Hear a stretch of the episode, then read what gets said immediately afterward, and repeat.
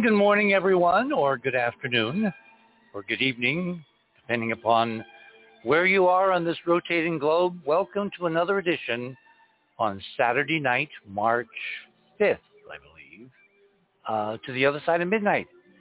My name is Richard C. Hoagland. for the next three hours, I'm going to bring you a continuing story which is really unbelievable.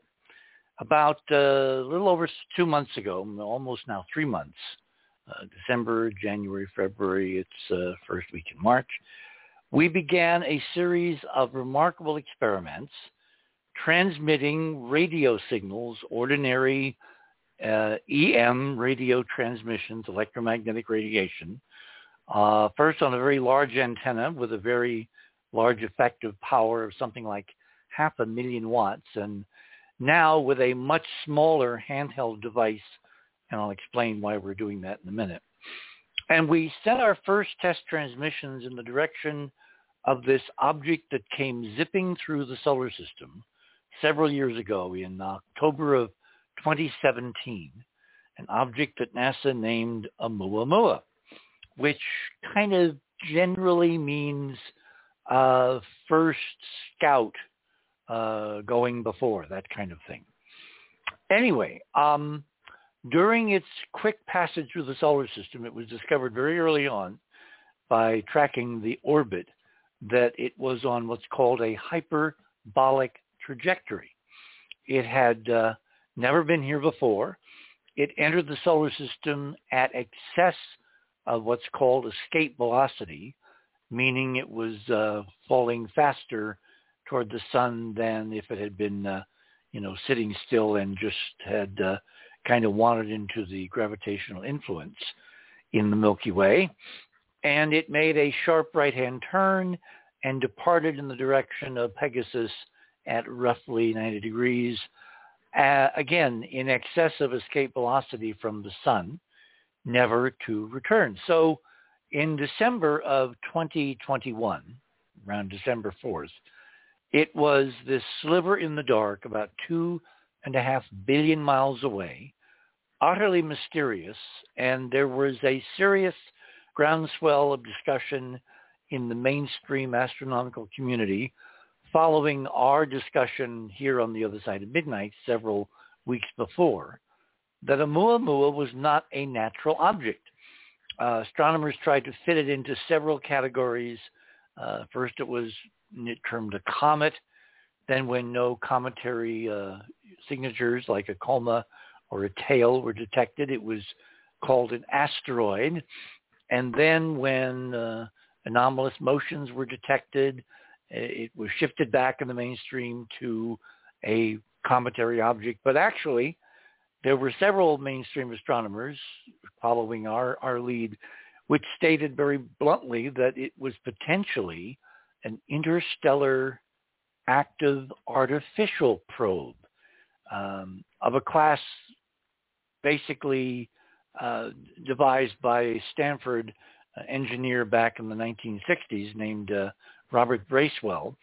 A Bracewell probe in uh, Bracewell's model was an artificial object created by some distant extraterrestrial civilization that instead of sending radio signals into its section of the galaxy, would create a whole series of very sophisticated robotic probes, AI probes, run by artificial intelligence, and they would dispatch, them on trajectories to their nearest star systems.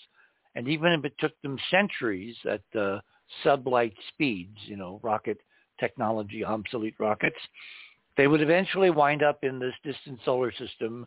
They would go into orbit and they would lie in wait. They would orbit quietly waiting for a potential indication of intelligence in that particular star system. And the idea behind Bracewell's model that a culture would create hundreds of these, or maybe even a thousand or more, and send them in all directions to hang out in the stars globed, you know, several hundred light years around them. And they would simply wait for the probe to pick up radio signals indicative of a high technology civilization capable of uh, manipulating the electromagnetic spectrum with all the associated technologies that go into creating radio, certainly radio that can be heard across interstellar distances.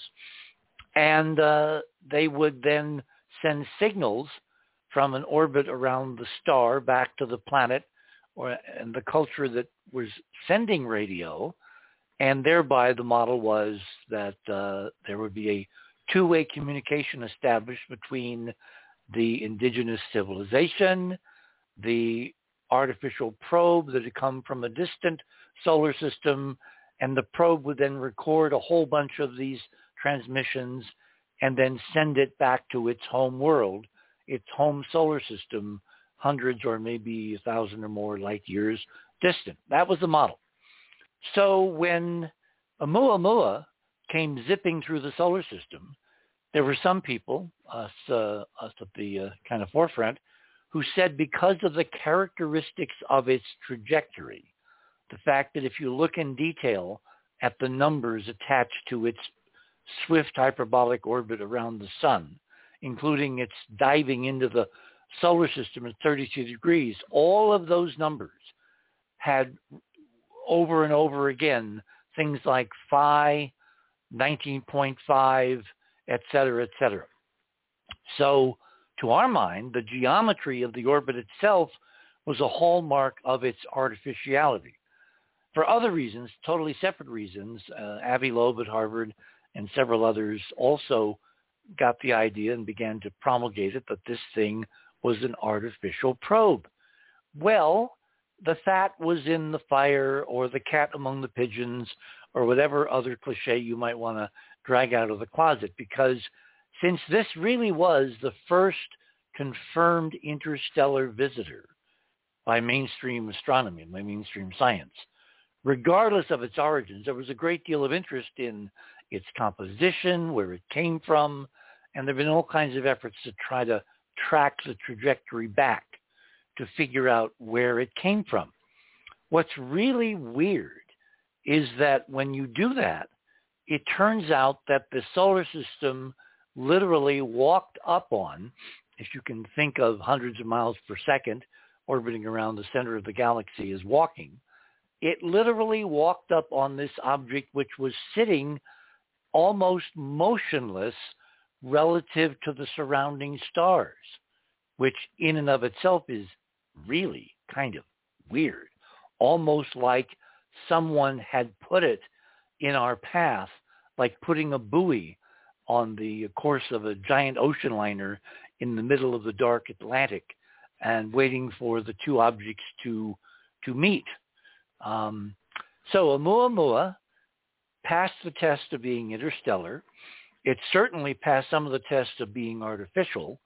But during the time that it came whipping around the sun, the only public effort that we could track down was an effort by, oddly enough, a Russian oligarch who lives in Northern California and who has a few billion extra dollars to kind of uh, spend on whatever he wants to. And he funded a week of listening time at one of the world's premier radio observatories in Greenbank, West Virginia, uh, long about December.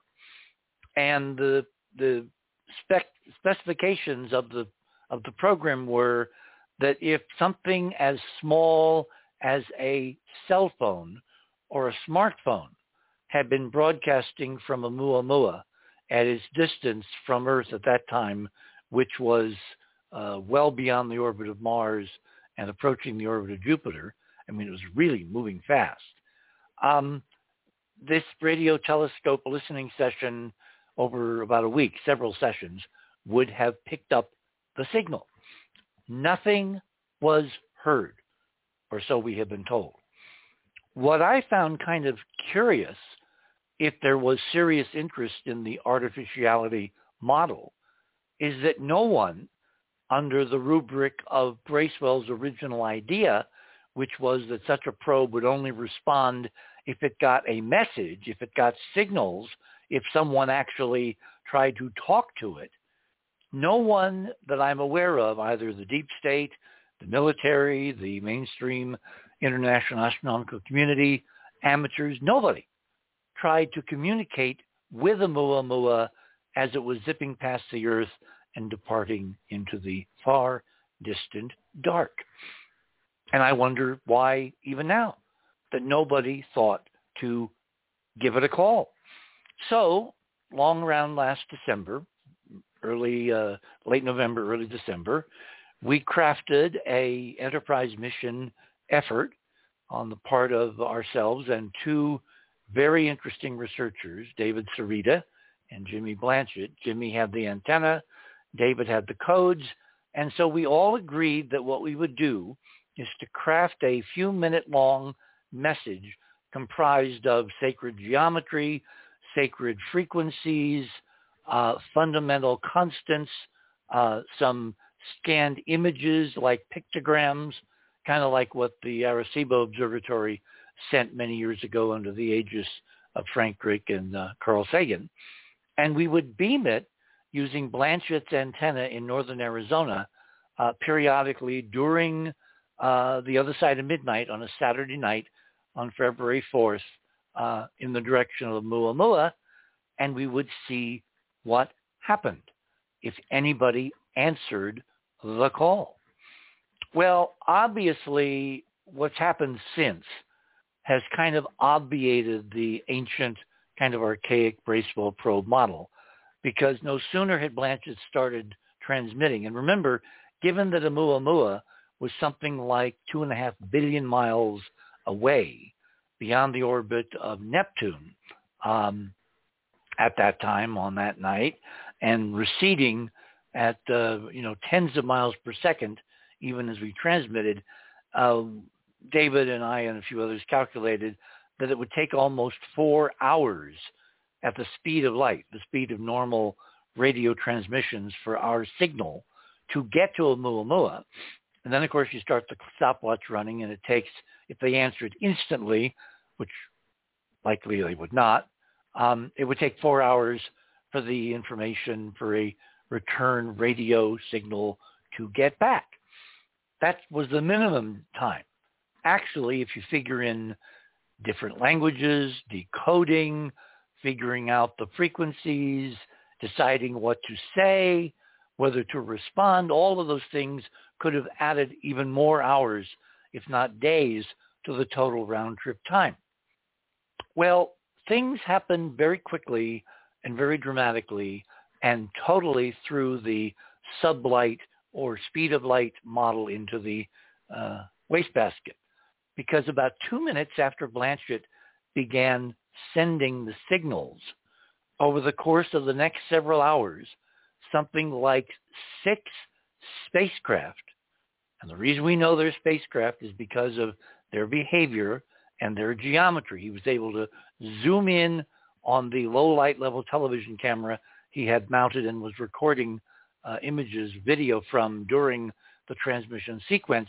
Over the next several hours, six different spacecraft with different geometries popped into and then disappeared out of normal 3D space directly above the antenna, photobombing literally that patch of sky where the antenna was directed with Oumuamua two and a half billion miles away beyond it in the dark.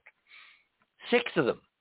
And they would come on They'd hang out for a moment, a few frames, and they disappear. They didn't track across the sky. They didn't mimic airplanes.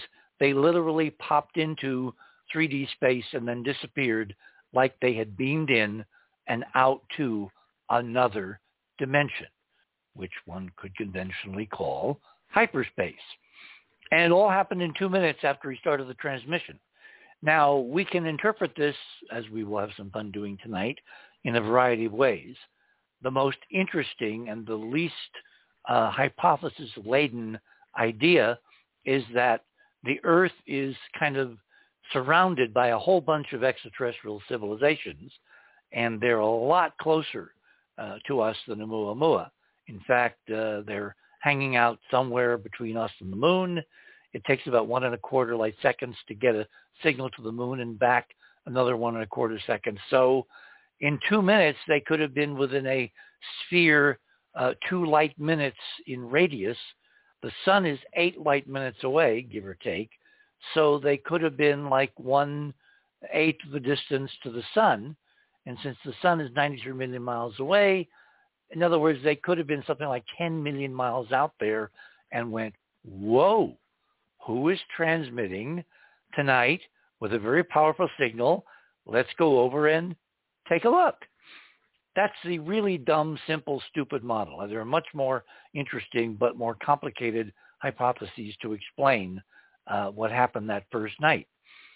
On the radios, remember, we were also listening for return signals on the radio, on the two frequencies, the two sacred frequencies, the two special hyperdimensional frequencies we had chosen to transmit on, which was 144.1 megahertz, that's million cycles per second, and 432 megahertz, million cycles per second. Well, what was very curious is that after Blanchett stopped transmitting, he switched his antenna system to receive.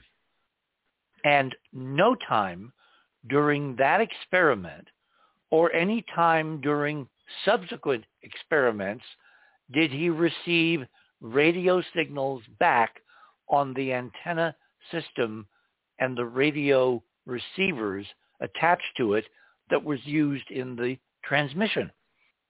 But what he did get and what David Sereda got were reception of transmissions on a handheld radio, which is made by the Chinese.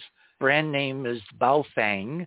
Uh, it's kind of the handheld portable ham radio choice of a whole bunch of hams all over the planet. It apparently is the best technology. Uh, you can either transmit about 8 watts or you can receive. You can do one or the other or you can do both. Uh, you need a license to transmit. Uh, but receiving, obviously, it's like any other radio. You just listen. And what David did was to listen and record those signals, and he'll describe how he does this momentarily. And Blanchett did the same thing, um, and at widely separated points, two points that night on the evening of December 4th on planet Earth, those radios went, were alive, not just with the sound of music, but with the sound of actual specific coded radio return signals initiated within minutes of our sending a test transmission to Oumuamua. And obviously, because they came in much quicker than the radio time delay between us and the Oumuamua, that is one of the reasons why uh, we're all kind of in agreement that whatever we're getting on the radios, it's not actually a radio transmission. It's not electromagnetic radiation. Something else is triggering the speaker. Uh, think of it as a kind of a hyperdimensional uh, tractor beam, which vibrates the speaker, which in turn, because speakers are surrounded by magnets, generates in the radio an electromagnetic uh, in, induction. So that's why you can actually plug cables into the radio and feed it into a computer and record this uh, on a computer. But it's not really radio. It's something obviously that is traveling many, many, many times faster than the stadial speed of light. So what could it be? And much more important, who are we talking to? Well, over the next several weeks, ending uh, uh, a couple weeks ago on February 20th for the time being, we have been upping our game, expanding our experimental envelope, and we introduced a whole new factor to the ongoing experiment. Because when we decided on one of those weekends not to send the signals to Oumuamua, but instead, at my suggestion, we sent the same signals to the moon, one of the interesting things that we got back was a coded series of numbers that instantly led us to a very phenomenal and unique place here on planet Earth, i.e. Stonehenge. So then we thought, John Womack and I, and a couple other people thought, well, wait a minute. What if we were to take one of these handheld radios and within the environs of the most ancient known astronomical observatory built on Earth and built to track, among other things, the phases and cycles of the moon, which is why I think our moon transmission got Stonehenge in the conversation. We said to ourselves, well, what if we were to transmit to our same unknown receivers, our audience out there, our mysterious people who are obviously listening and will respond if we send them information. What if we use Stonehenge as a kind of a ground plane or a location to do the next phase of the experiment? And so several weeks later, uh, on February 4th, we sent our Intrepid Away team um, agent, our, uh, our explorer uh, extraordinaire, Maria Wheatley, who we will introduce uh, shortly uh, in the morning in the conversation. And we sent her into Stonehenge, and it turned out to be during the height of an extraordinary British hurricane in the middle of the winter, with winds topping 120 miles an hour in some sections of the island.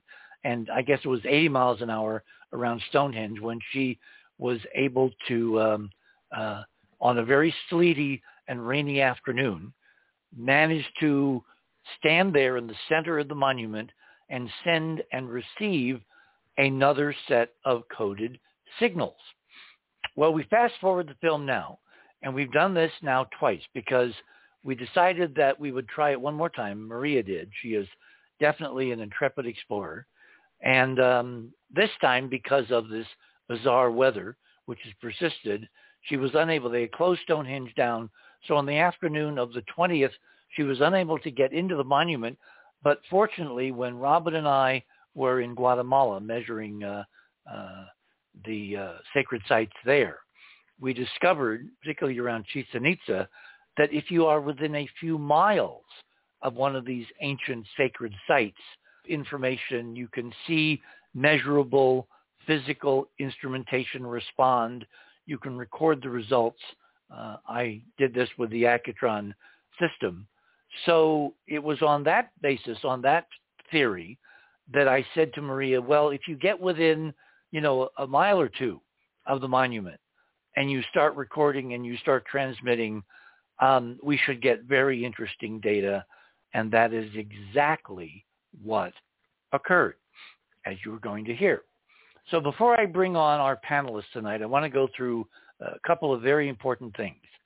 Um, if you go to the other side of midnight.com, if you are a uh, new listener, I was on Coast to Coast the other night, and I presume we have a lot of people from the Coast audience who are kind of curious as to what's going on over here at the other side of midnight. Well, if you uh, go to the website, click on or you, you type in or you um, you know input the other side of midnight.com. That will take you to our URL, our homepage.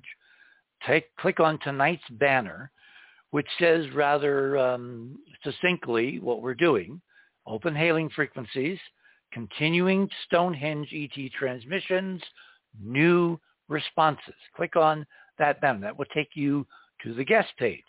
Right under the guest page, you will see fast links to items with my name, John, David, Thomas, and Maria. Click on my name. That will take you down to the uh, section of the uh, page of Radio with Pictures where I have a couple of news items at the top. Those are links to the ongoing uh, progress in the unveiling and commissioning of the, all the instrumentation of the Webb Space Telescope, which is successfully proceeding to its operational phase somewhere in July of this year. Those first two links take you to the NASA site. The first is a blog uh, describing the latest uh, commissioning results. The second is where is the telescope, gives you a kind of a uh, overview of the instruments and the temperatures and physically where it is around the L2 point and all that. Item number three. Now this is very important because as you're going to hear later on in the morning, one of the things that has happened from these succeeding transmissions, certainly from Maria's first efforts in Stonehenge on the 4th of February is that we got messages which when uh, David decoded them uh, gave us a number that at the you know except to, except to David it was a number that kind of hung there in space with no real connective glue. It was 20.6 was the number. And David said immediately, oh, that's the royal cubit that he's figured out from separate research over many years. But I, you know, I'm, I'm, I, I like multiple evidence, multiple lines of evidence. So I was kind of looking around for something more than that. And about two weeks later, we had the second shoe drop. Because as you may know, we're going to talk about this in some level um, eh, later on in the morning. Um, about two weeks after February 4th, the the um, um, event that kind of rocked the world uh, took over, and that was this extraordinary event in the South Pacific called the Tonga explosion. We're not quite sure what it was, but it appears to have been some kind of major event that uh, erupt in an unprecedented fashion equal to tens of megatons of uh, explosive capacity, and it shot a cloud of material up over 34 miles. Well, when we get back into the conversation in the next couple of minutes, I'm going to go through why this is important because now on the transmissions that we recorded from Maria's experiments in Stonehenge on the 20th, David believes we got another heads up for something having to do with Belarus and Ukraine. And the reason that's important is because this was recorded four days before uh, Russia, uh, under the aegis of uh, Vladimir Putin, invaded Ukraine. So one of the important questions of the morning is, is whoever we're talking to somehow out of time? Are they literally able to see the future, relay events in the future, straddle different timelines? Are they able to cross time? Are we talking to hyper-dimensional beings that literally live outside or away from our three-dimensional time? Because now twice, certainly the first time with the Tonga explosion, and now potentially with Ukraine and the beginning of this extraordinarily tragic war, it's looking, it's appearing as if we're getting advanced information beyond time, beyond space, beyond any kind of uh, natural proclivity for this kind of information to be, uh, you know, basically available. So is it in fact something coming to us from some other dimension as part of our ongoing effort to communicate beyond the earth, beyond time, beyond our current reality? You're on the other side of midnight. My name is Richard C. Hoagland. When we return, we'll try for the rest of this morning to bring you some potential answers to that crucial set of questions. We shall return.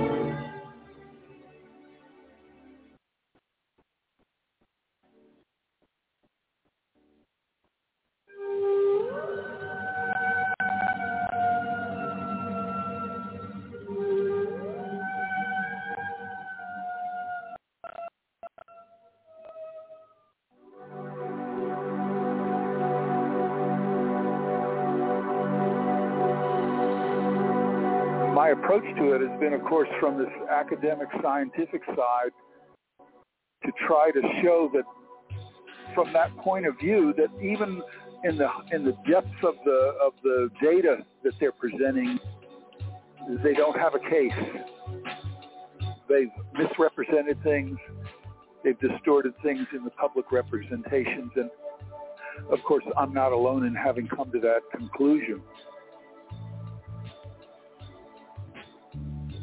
Number one, there are an increased number of deaths for 2020. But number two, these are not caused by COVID-19. They're caused by the biological and psychological effects of the lockdowns themselves. Because when hmm. you lock people down, when you wreck an economy, you get an increase in heart disease, and cancers. You get an increase in what is called deaths of despair. Uh, you get suicides, you get drug addiction going up and overdoses killing people. And all of these things put together, by my estimate in my research paper, shows that as many as 600,000 people died in 2020 uh, from just these things. Deaths by despair and the effects of the lockdowns and the forced masking.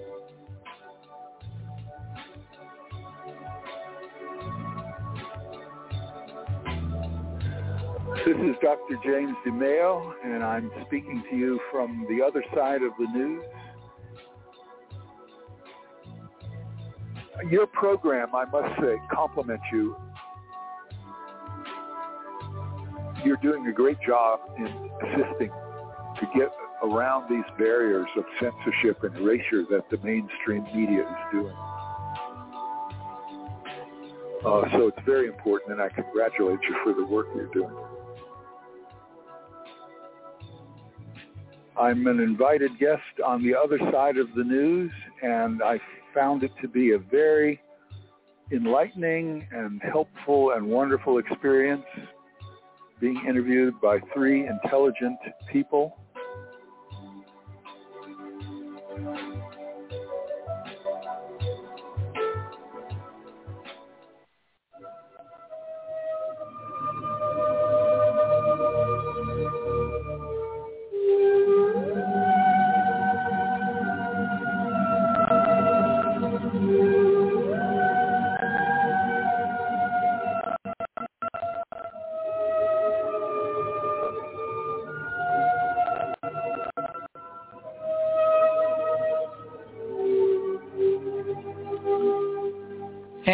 welcome back everyone to this Saturday night to March 5th of uh, 2022 here on the other side of midnight in the land of enchantment. Uh, what I'd like to do now is I'd like to introduce our panelists for the evening. Uh, we have many important guests, some of whom have uh, been in, intrepid explorers like Maria. Um, others are actually working on uh, um, the analysis of, of what we have discovered, what we have recorded, what we have received, and we're in the process of trying to figure out what in fact it all means, starting with who are we talking to? So without further ado, let me introduce uh, uh, my uh, uh guest for the evening.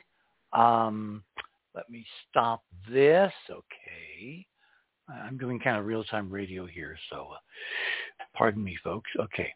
Um, our first guest is, of course, Maria Wheatley. Maria is a second-generation dowser who was taught European, taught by European master dowsers, her late father, and Chinese geomants. She's a leading authority on geodetic earth energies, ley lines, and stone circles. She's also an accomplished author of several books on sacred sites and dowsing, and you can read the entire bio there on the website. Um, John Womack uh, began leaving his body in the fall of 1965, answering psychic distress calls from people and spirits. He uh, cut his Samaritan teeth on cosmic books, comic books rather, and cartoons such as Space Ghost, Superman, Batman, etc., etc. In school, he grew accustomed to being the smartest kid in the class and, of course, the most bullied. excelling in geometry, algebra, trigonometry, calculus, physics, and chemistry. Um, he is uh, a graduate of high school with a double major in math and science and a minor in English literature. With um, his current background, he is the uh, uh, a, a premier videographer. He does video editing. He does sound profiling, um, spectral uh, analysis, and um, he is actually currently the uh, host and executive producer uh, of a show called the OBE Show, the Out of Body Experience, um, and it's available on Paraflix, Roku, Amazon Fire, Apple TV, et cetera, et cetera, et cetera. And again, you can see his entire bio there on the other side of midnight on the guest page. David Sereda was born in Edmonton, Alberta, uh, August 21, 1961. Um, he is now uh, a very accomplished expert in sacred geometry, sacred frequencies. He has produced and scored music for meditation, frequencies for tuning consciousness. He and his wife uh, had a meditation practice and consciousness course series on audio and video called Quantum Regenesis. And uh, I, I kind of roped him into this because it turns out that an awful lot of the messaging seems to fall within his bailiwick and with his area of professional experience. He also designs and makes harmonic field transmitters, and I think we're going to have him describe what a harmonic field transmitter is. Um, Thomas Mathers, aka James Teague, is a Grammy-nominated musician and a fervent futurist with keen interest in space and technology, global politics, meditation, metaphysics, sacred frequencies and geometry, ancient sculptures, and exopolitics. Over the last 20 years, James has traveled to over 50 countries, sharing his music and ideas around the world with an honest, logical, and adventurous passion for the truth. He has visited many of the sacred ancient sites on multiple continents and has become a well-informed and proud generalist, bridging concepts, ideas, and theories across many disciplines and areas of research, extending from the physics of reality into what we're all trying to figure out tonight, more of the unknown. And last but not least, my dear friend and colleague, Ron Gerbron, a proudly uncredentialed polymath with a deep interest in the study of archaeology, especially Martian archaeology. Um, throughout, he actually attended both uh, Stanford and Berkeley, University of California, Berkeley, simultaneously before he gave up on academia too constraining and left to travel on many continents overseas. And throughout all that time, he focused his core attention on the metrology of our paleohistory, particularly that on other planets, especially uh, looking into the implications of all the ruins that for the last 50 years uh, NASA has been quietly discovering and not telling us about on Mars. So without further ado, welcome everyone to the other side of midnight. Hi, Richard. Hi, David. Incredible presentation. You're leading with so meticulous, such incredibly fine details that I really appreciate. Well, thank you. We have a lot of new people who are listening are obviously saying to themselves, what in the world are they talking about? Mm-hmm. So, by the way, I, I, I made one mistake. The messaging that we sent on the Christmas weekend with Jimmy's antenna was the messaging that contained the codes of Tonga. Maria's took place on the 4th of February from Stonehenge, her first foray there, and the message, uh, the Tonga itself actually exploded on January 15th. So I pardon everyone for leading them down a blind canyon. I'm, I'm doing this all from memory, not, not from notes. And there's been so much going on. It's like those old TV programs where they said follow the bouncing ball. The problem is that we have an entire, you know, uh, coterie of tennis players all bouncing balls all over the court simultaneously and following any one ball at any one time is just a bit difficult. So before we get into anything, I want to introduce Maria. Maria, are you with us? Yes. Hi, there you are. Okay, this is our intrepid. What should we call you? We should think of a name because archaeologist is so kind of banal. You know, she's kind of like a singular member of the Enterprise away team that we send into Stonehenge now twice to to do something and see if we can open hailing frequencies. And boy, have we ever. So what I'd like you to do is to walk us through everything that happened on the morning and afternoon of the 20th as you attempted to transmit for the second time from the center of Stonehenge. Yes, well, on the 20th, like you said in the introduction, Richard, the, the weather was very inclement and it, there was very high, strong winds. And also in one of the uh, pictures that I sent in, I've shown how the Salisbury Plain looked. Stonehenge is on the edge of the Salisbury Plain and it was on high alert. So red flags were flying everywhere, which means you can't turn at a particular angle if you see a red flag. Wait, so wait, wait. When you say red in other words, there are British military uh, MOD, you know, Ministry of Defense installations all over the Salisbury Plain, and they've kind of crowded out Stonehenge, which sits kind of in a corner. And you, if if there's some kind of an alert or tests or operations from some of these military installations, they literally kind of guide you around, and sometimes you can't even get in.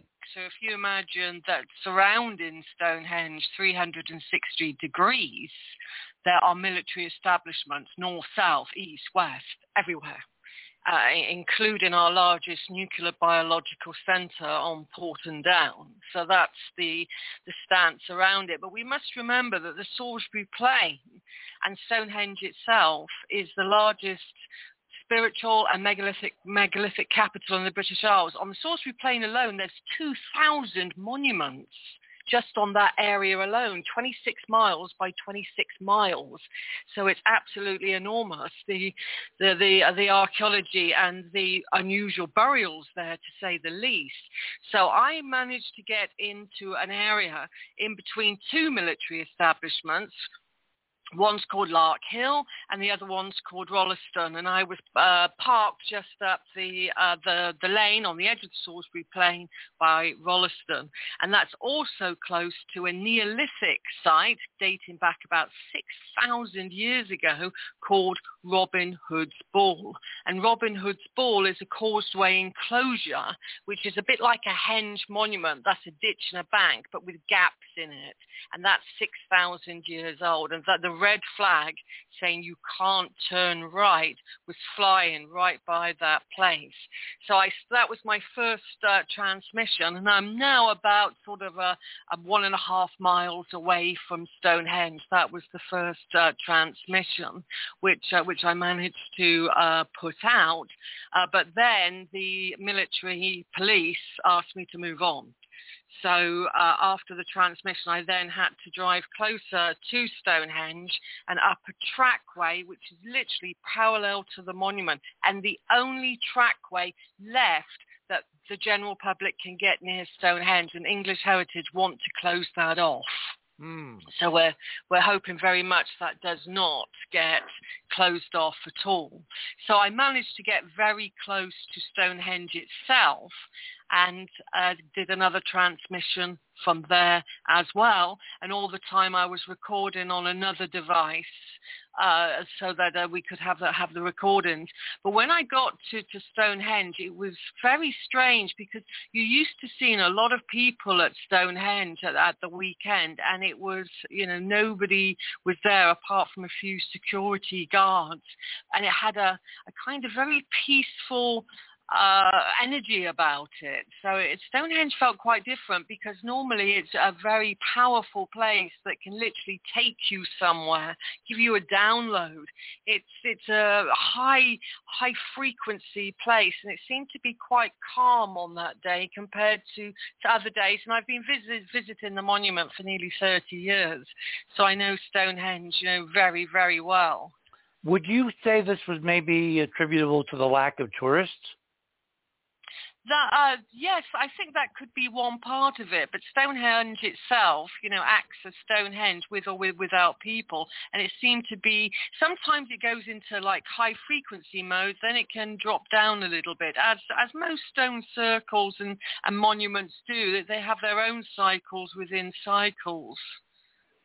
So they're responding to the background changes in our model of the hyperdimensional physics. Yes, uh, I think that they do very much so.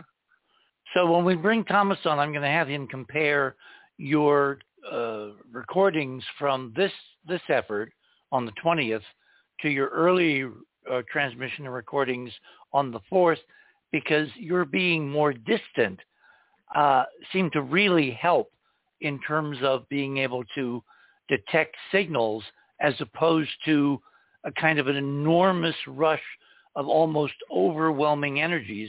And uh, when when Tom comes on, I will I will have him uh, uh, describe that. So it was it was windy, very very windy. You're in your car. You don't even you're not even able to get outside the car, right, to do all this.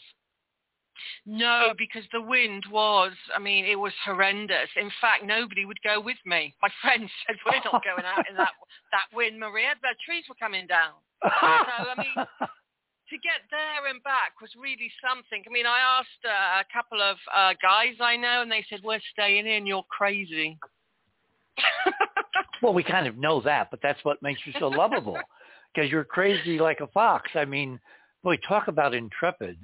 Um, okay, so let me move over to David, because um, what I find really interesting is we've got three separate analysts who are looking at this data through three separate lenses and they don't talk to each other before they get their results and then they talk to each other and compare notes and we post uh, as much as we can on the, on the site to fit within the you know time frame of the program. And obviously this is why we're going to be doing this in two parts part one tonight and part two tomorrow night because we have a lot of detail to talk about.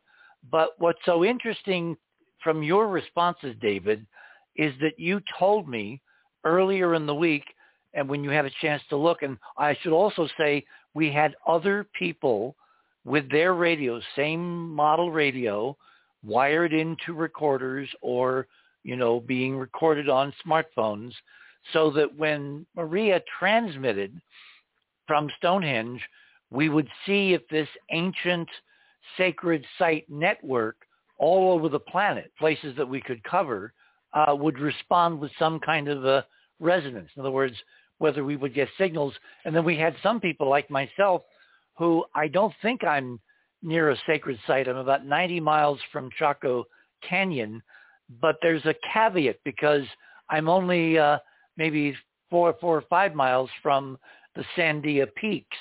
And up there, there appear to be some very ancient uh, geometric structures that actually look as if they had been made by some very ancient now totally vanished civilization many, many, many years ago. And when we get to John's research, we're going to talk about uh, another area on the North American continent where something similar appears to have taken place.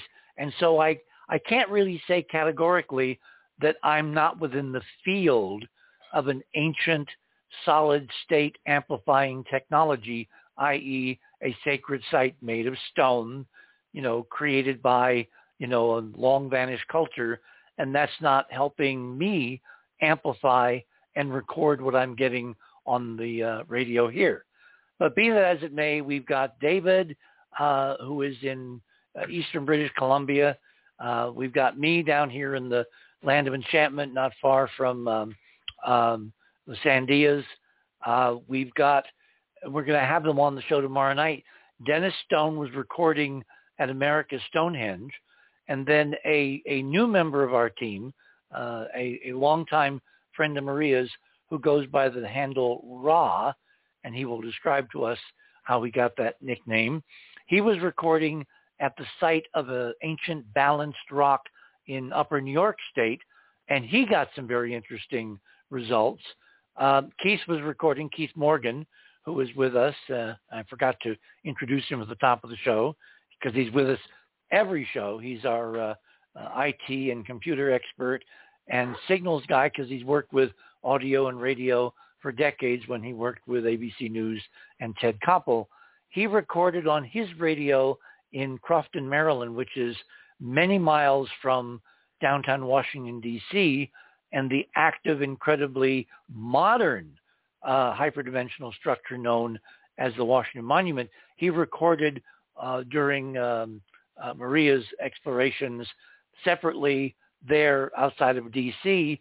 and has sent those to the analysts. So hopefully we'll be able to report on his results either tomorrow or probably next week because this is an ongoing deepening exercise. And we're certainly hoping uh, among our listening audience, if there are people out there with cryptographic backgrounds, with signal analysis backgrounds, with uh, people who write code, who um, develop algorithms that can look through a whole bunch of transmissions and look for commonalities and patterns.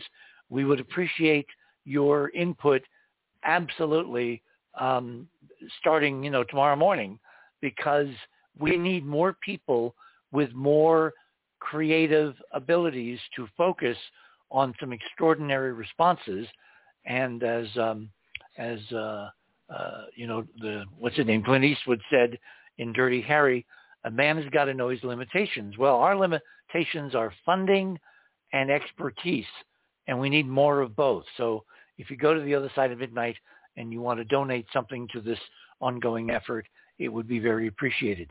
So let me now turn to David, because David, I want you to describe your mode of analysis and then some of the really, to me, hot button things you got from your first cut looking at Maria's transmissions as she recorded them uh, right outside the monument uh, two Sundays ago.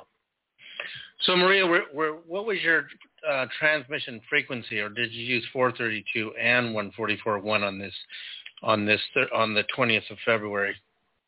Uh, 432. Okay, so something incredible has happened on my radio ever since you transmitted my radio, it's I've had this radio for nine months and and eight or nine months, and it has never stopped transmitting at 432 since you transmitted. In fact, I'll turn on right now, and you'll. This is 432.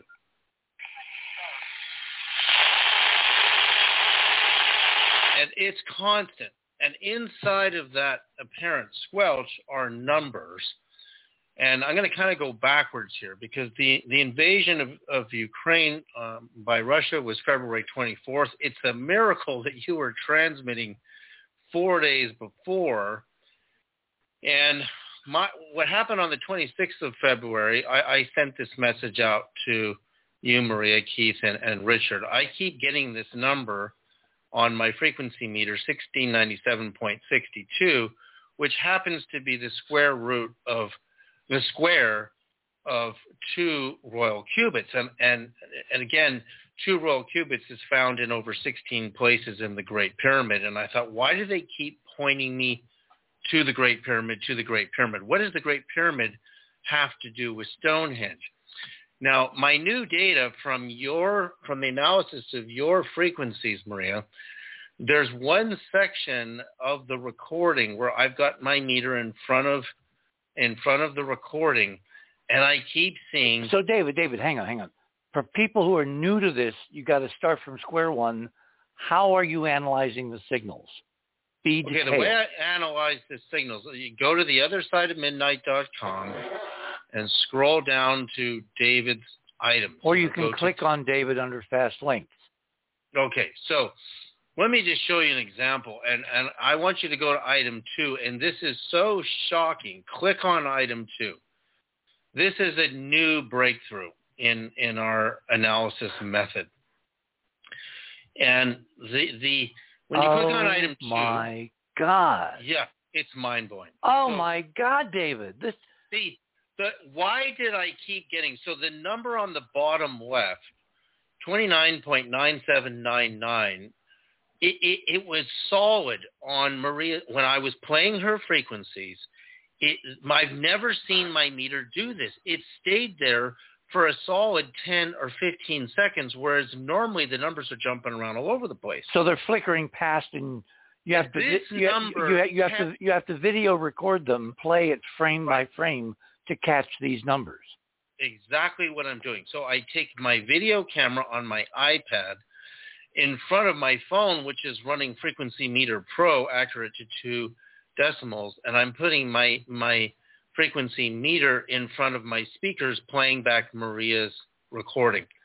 Now, the fact that I got the Great Pyramid again and again and again, and I said, why is it that I keep getting the Great Pyramid?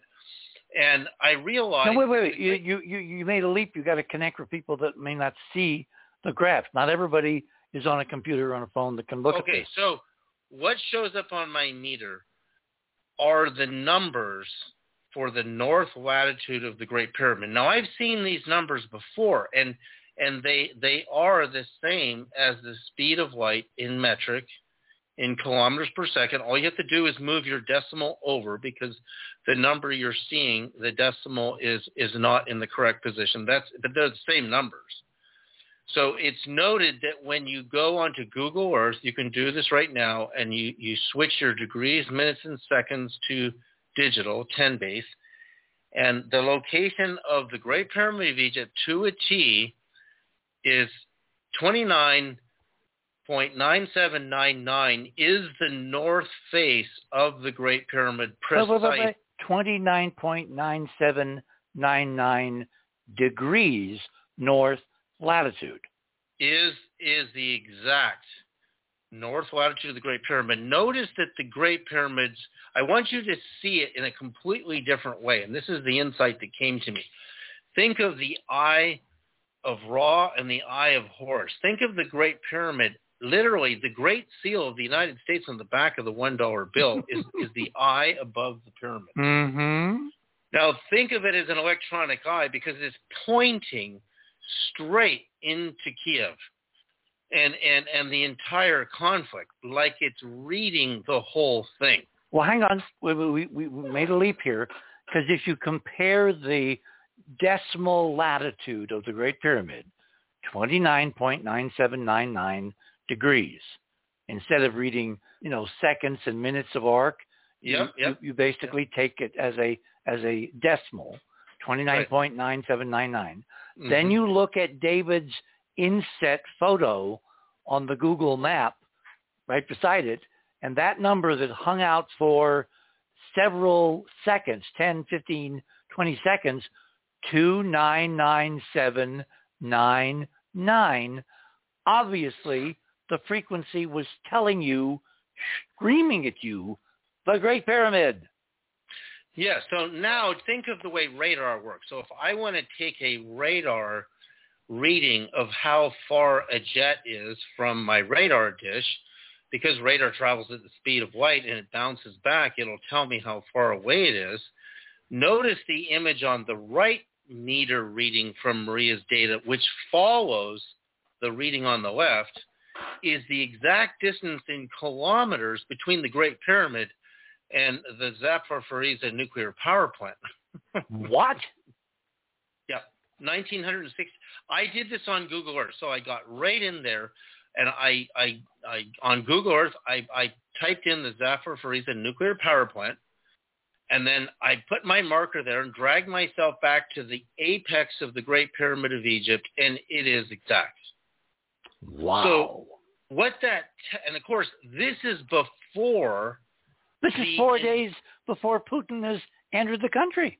but four days before he entered the country, and again, it's almost and weeks like, before, you know, it's uh, what two weeks, give or take, before he actually had troops enter the grounds of, of, of that nuclear plant a couple nights ago.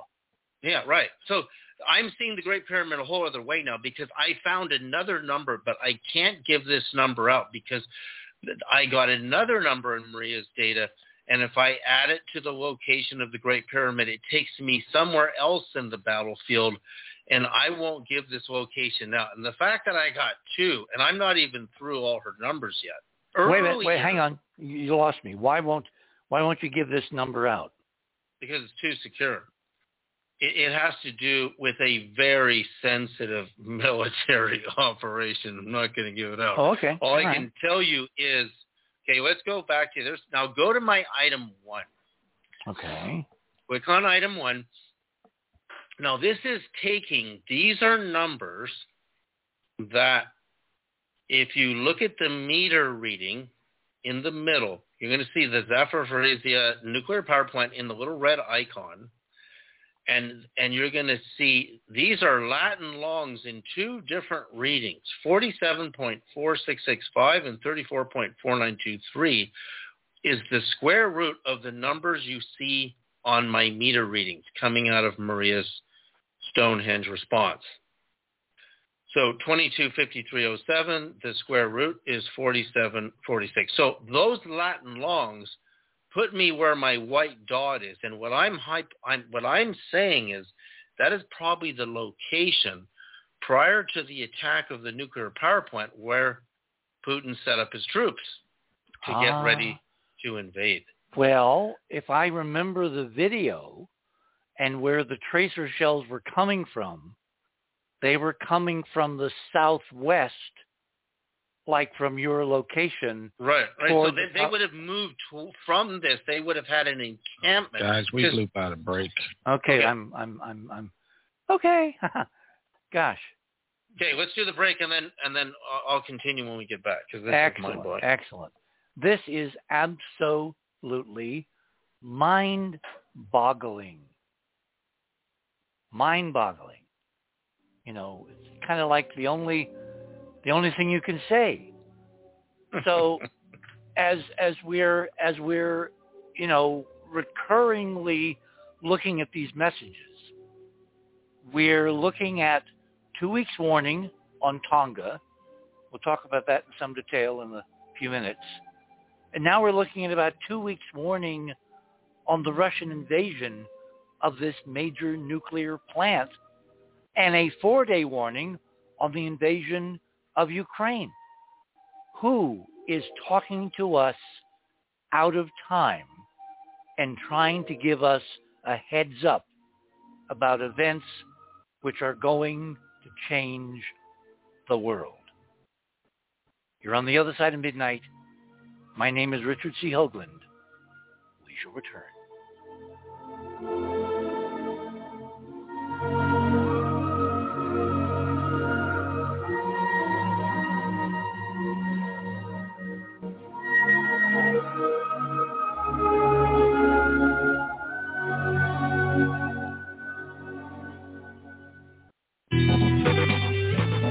The other side of midnight.com.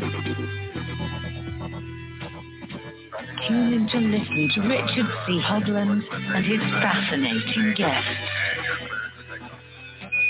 Join Club 19.5 to get access to exclusive member benefits.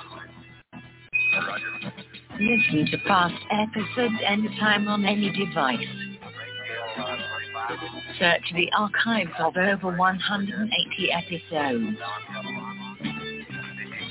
Membership costs $9.95 a month, 33 cents a day. Support the broadcaster to provide you with the most interesting conversation available. Talk radio at the cutting edge of science and thought. The other side of midnight.com.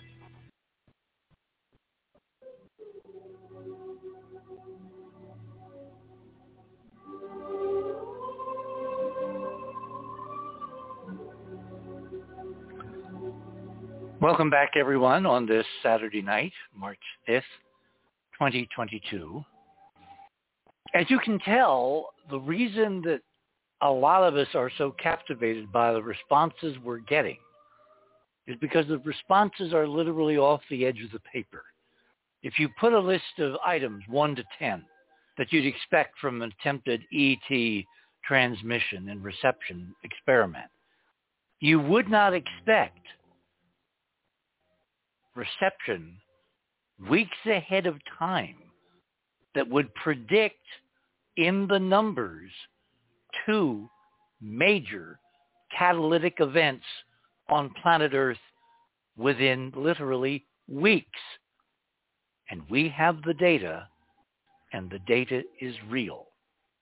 If we can understand why they're sending this to us, what we can do about it, and who we're talking to.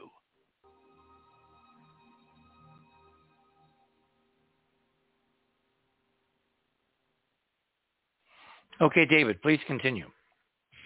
Okay, so let's go back to my item one because previously to my new discovery, which is the seeing the Great Pyramid as the eye, the all-seeing eye, and think of each slope, so the north slope of the Great Pyramid, the north face, which is where the entrance is, is facing straight up. If I go straight, straight up, I just pass, I'll pass right through the right of Kiev.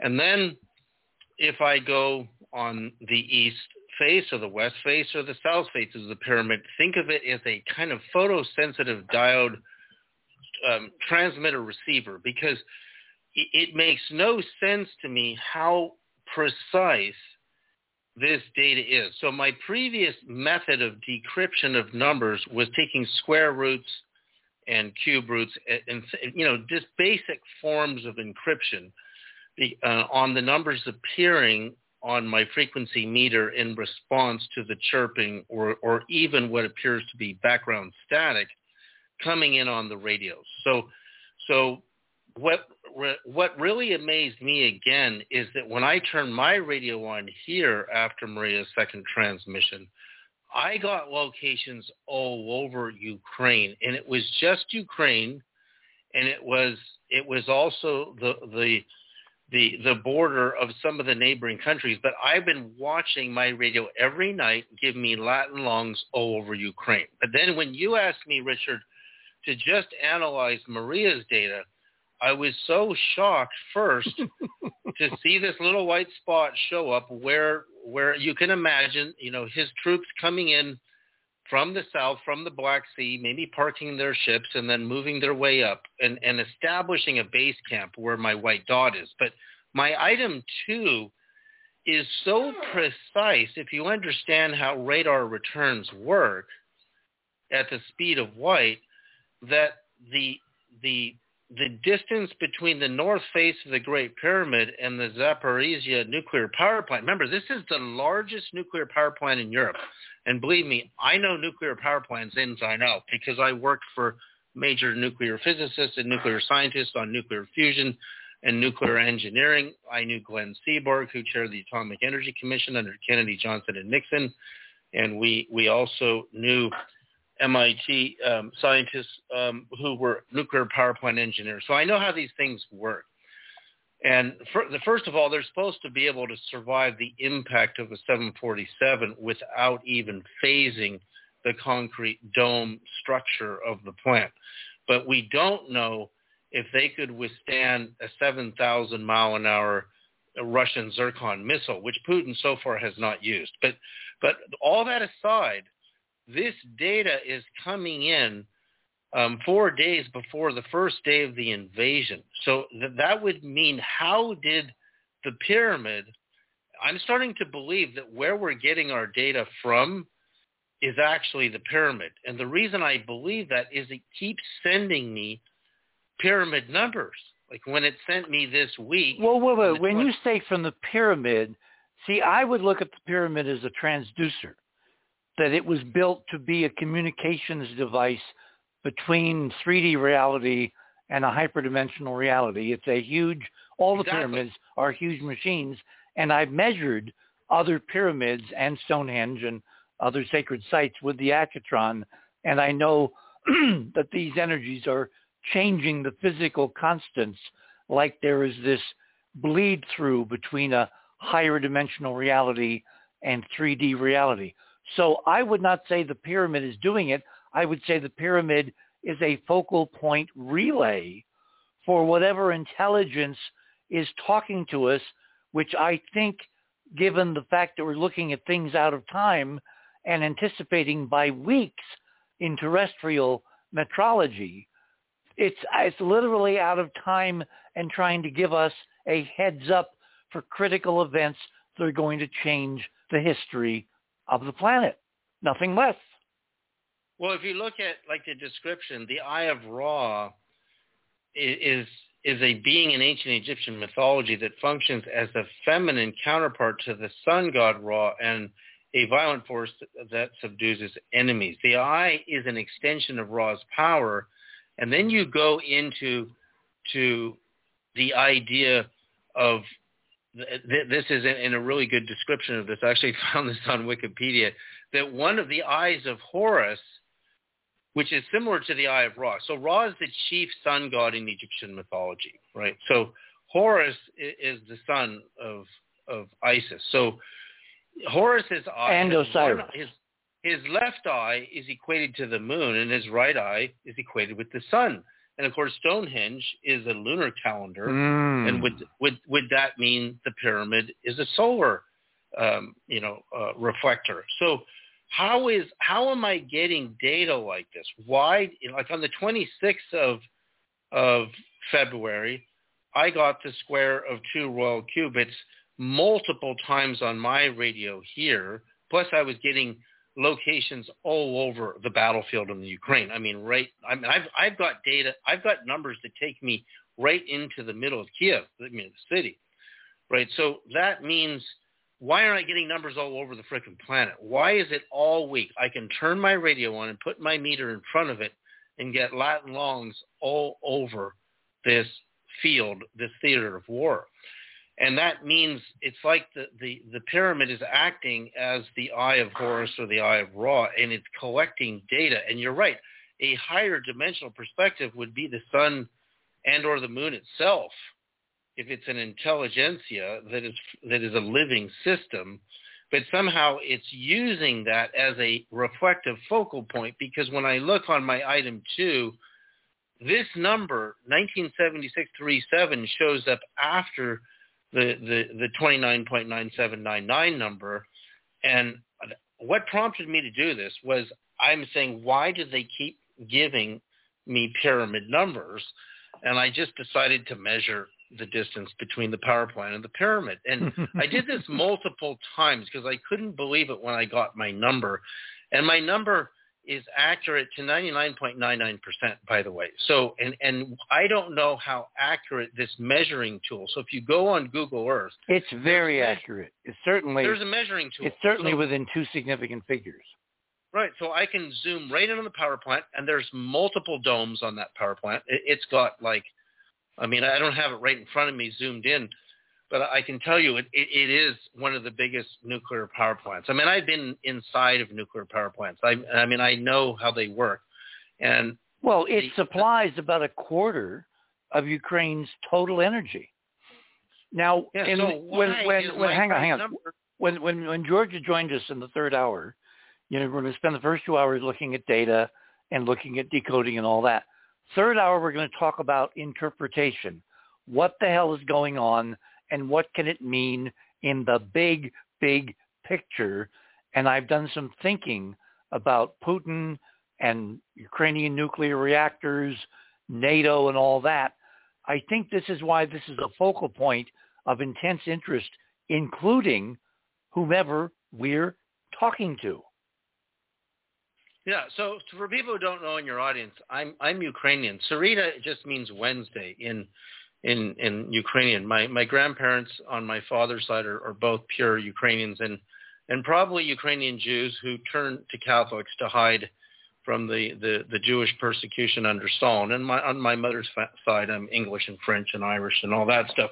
So I, I know a lot about the Ukraine through through family, but we don't have to go into the politics so much is I'm really blown away by this, Richard, because I, like I said, I got a second location in Maria's data, this isn't in my separate data on my radio. In Maria's data, there's another distance between the pyramid and another very profound target in this theater of war. And that, and that target needs to be protected, in my opinion. I could tell you off air, Richard, what it is, but it showed up on the, on the frequency meter as well. So that means I have a whole new set of data analysis to do which is looking at my numbers and measuring points off the Great Pyramid to an event or something. Well, the next thing in your research I would expect in the next week you'll be able to do is look at the location of Ukraine's other uh, power nuclear power plants because nuclear energy supplies about half of Ukraine's total uh, electrical uh, uh, energy budget and see if they fall out of the data the way this one did. Yeah, that's a that's a great idea, and I know it's a it's a I mean. Okay, I want to very... I want to come back to some other decoding, but let I, I'd like to go to John because I want to broaden our focus. Uh, John, you and I have discussed about other examples of this kind of communication, which frankly in, in the uh, major media uh, has been popularized as how you would talk to aliens or how you would talk to someone who's not, as, as Michael Hill said, not from here? Yes. Yeah, we have close encounters. You like to use that a lot. And um, Maria's Stonehenge recording reminded me of Close Encounters. Uh, toward the end there, the the humans are playing, and then the aliens go wah wah. but uh, yeah, I had just another um, psychic psychic synchronicity or metaphysical message, whatever you want to call it. All humans get these. You just have to be open to them. Um, I started working uh, on Balanced Rock last summer after Keith showed some images, but uh, I've got about 200 hours into this and collected 30 hours of footage from people visiting. There, the the, there are several features on Earth called Balanced Rocks because there's a lot of rocks that are balanced. Oh, okay. Yeah, and this is this is the one in Utah, and the one that Ra, uh, Ralph, uh, Maria's friend, is going to talk about tomorrow, tomorrow night is in Upper New York State, and it's not exactly balanced. It's sitting on three other rocks, kind of like a tripod, and how it got there, and who put it there, and is it a natural erosional event? I mean, these are all questions I'm going to ask Ra tomorrow night. But you're talking about the ones in uh, Utah.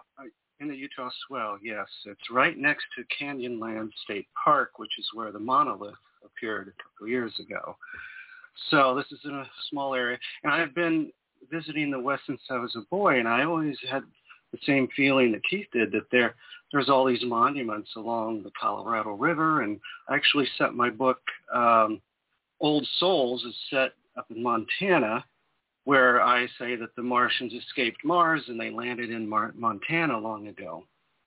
And uh, so it was, this was a couple of weeks. I get up from a nap and I I sit down, and put on the TV. I don't watch much TV, but it comes on to uh, the Comet TV, and it's uh, the, uh, a scene from a movie I saw like 20 years ago at the theater, Mission to Mars, and there. Oh, the, the one, the, the one, the one by De Palma. By De Palma. Brian De Palma, the brother of the physicist, the hyperdimensional physicist that I was good friends with, Bruce De Palma, who is uh, no longer with us, unfortunately. Yeah, so it was just another. I watched that scene. I'm like, geez, that's just what we're doing. And they show the the alien mother, and uh, like that's goes right with my hypothesis that Utah, it's not erosion. There's nothing balanced. This was all type 2 civilization from Mars. There's several races of Martians depicted in all these monuments. Uh, the monuments go on for hundreds of square miles and then all up the uh, Rocky Mountains up into Canada. So this is a, a huge deal. But I'm just focusing right now on the Utah swell. But um, Richard, I didn't know about. You said there was a backstory to Brian De Palma, and I, I don't know anything about that. Do you want to? Well, if um, Brian De Palma apparently uh, convinced NASA to be a technical uh, institutional advisor to his movie Mission to Mars, and the idea was kind of put out there, the the trailer, whatever, is that this is going to be a hyper-realistic movie about NASA's plans to go to Mars, land on Mars, land habitats, send the crew to rendezvous with the habitats, do research and all that. And instead, it turns out that they have to go and rescue a previous mission, which has disappeared under very bizarre circumstances. So NASA was heavily involved in the uh, in the you know planning and development and shooting of a lot of mission to Mars. And then, like on the eve of the premiere, uh, De Palma leaves the United States because normally the way these things work is the um, uh, producer and director do a whole dog and pony show on television. They visit all the networks. They visit, you know, uh, Hollywood magazines and, you know, uh, columnists, and they basically showcase the movie. Uh, you know, the stars do the same thing, and it's basically publicity that the studio needs to get audiences into the seats in the theaters, right? Just before the movie's going to premiere, De Palma splits for France and does not come back for years.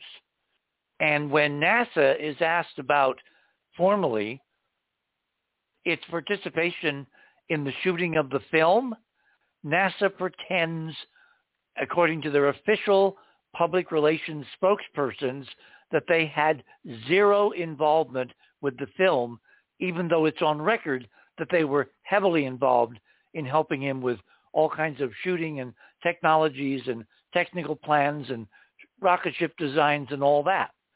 So nobody wanted to discuss Brian De Palma's movie Mission to Mars. Why? Because the central focus of the mission is a visit to Cydonia and going into the face on Mars and discovering that it's a monument to an ancient Martian race that after a catastrophe on Mars came to Earth, seeded the Earth with organisms, including the what would develop into the human race. And, and that's what the Utah Swell seems to be, a monument to some huge event with all of these animals and tons of monuments to these Martians. I believe they are Martians. And it, I think that's what we're looking at. Which is why this bizarre monolith, you know, a couple of years ago suddenly appearing, being very hyperdimensional, being tetrahedral, being, you know, a two-dimensional version of a 3D tetrahedron located in a canyon with all kinds of extraordinary images, three-dimensional images all over the walls that uh, Keith, you know, first noticed and pointed out to me. And then I took the monument seriously and figured out the numbers. And again, it was it was basically an ET message in a three-dimensional artifact on the surface of this planet, just like Cydonia is a mathematical message on the surface of Mars surrounding a face-like apogee, which is over a mile uh, in in length and uh, 1,500 feet high. So there appears to be this connection between mathematics and communication. And why are we all here? And are we in fact talking to the descendants of our own ancient progenitors or ancestors? And are we talking not just between places in 3D in the solar system and beyond, but are we talking to somewhere beyond time and space in a hyper dimension that can see the future and is wanting to somehow help us avoid what might be coming. And as you can see in my image four, there are many alignments, uh, solar alignments. I imagine there are probably lunar alignments too, but I, I can't figure out how to use Google Earth yet to, to chart this, the lunar alignments. But there are obvious solar alignments, um, especially with uh, Delicate Arch, was, which is just north of Balanced Rock here. Um, very Indiana Jones kind of the sun coming up and shining and hitting the thing and it reflects down on it and the thing opens. I mean, it's it's all it, it's Indiana Jones squared. Okay, moving on to our current research, which is the signals themselves. Where did you dive in? I dove in because after listening to these signals for a while, you begin to um, isolate the sounds, and I isolated uh, five or six sounds, and they're they seem to be coming from the radio. The computer beeps, a klaxon sample I have there, metronome, projector. This is just names I'm applying to these sounds. That, now, are these um, in Maria's recordings? Good question.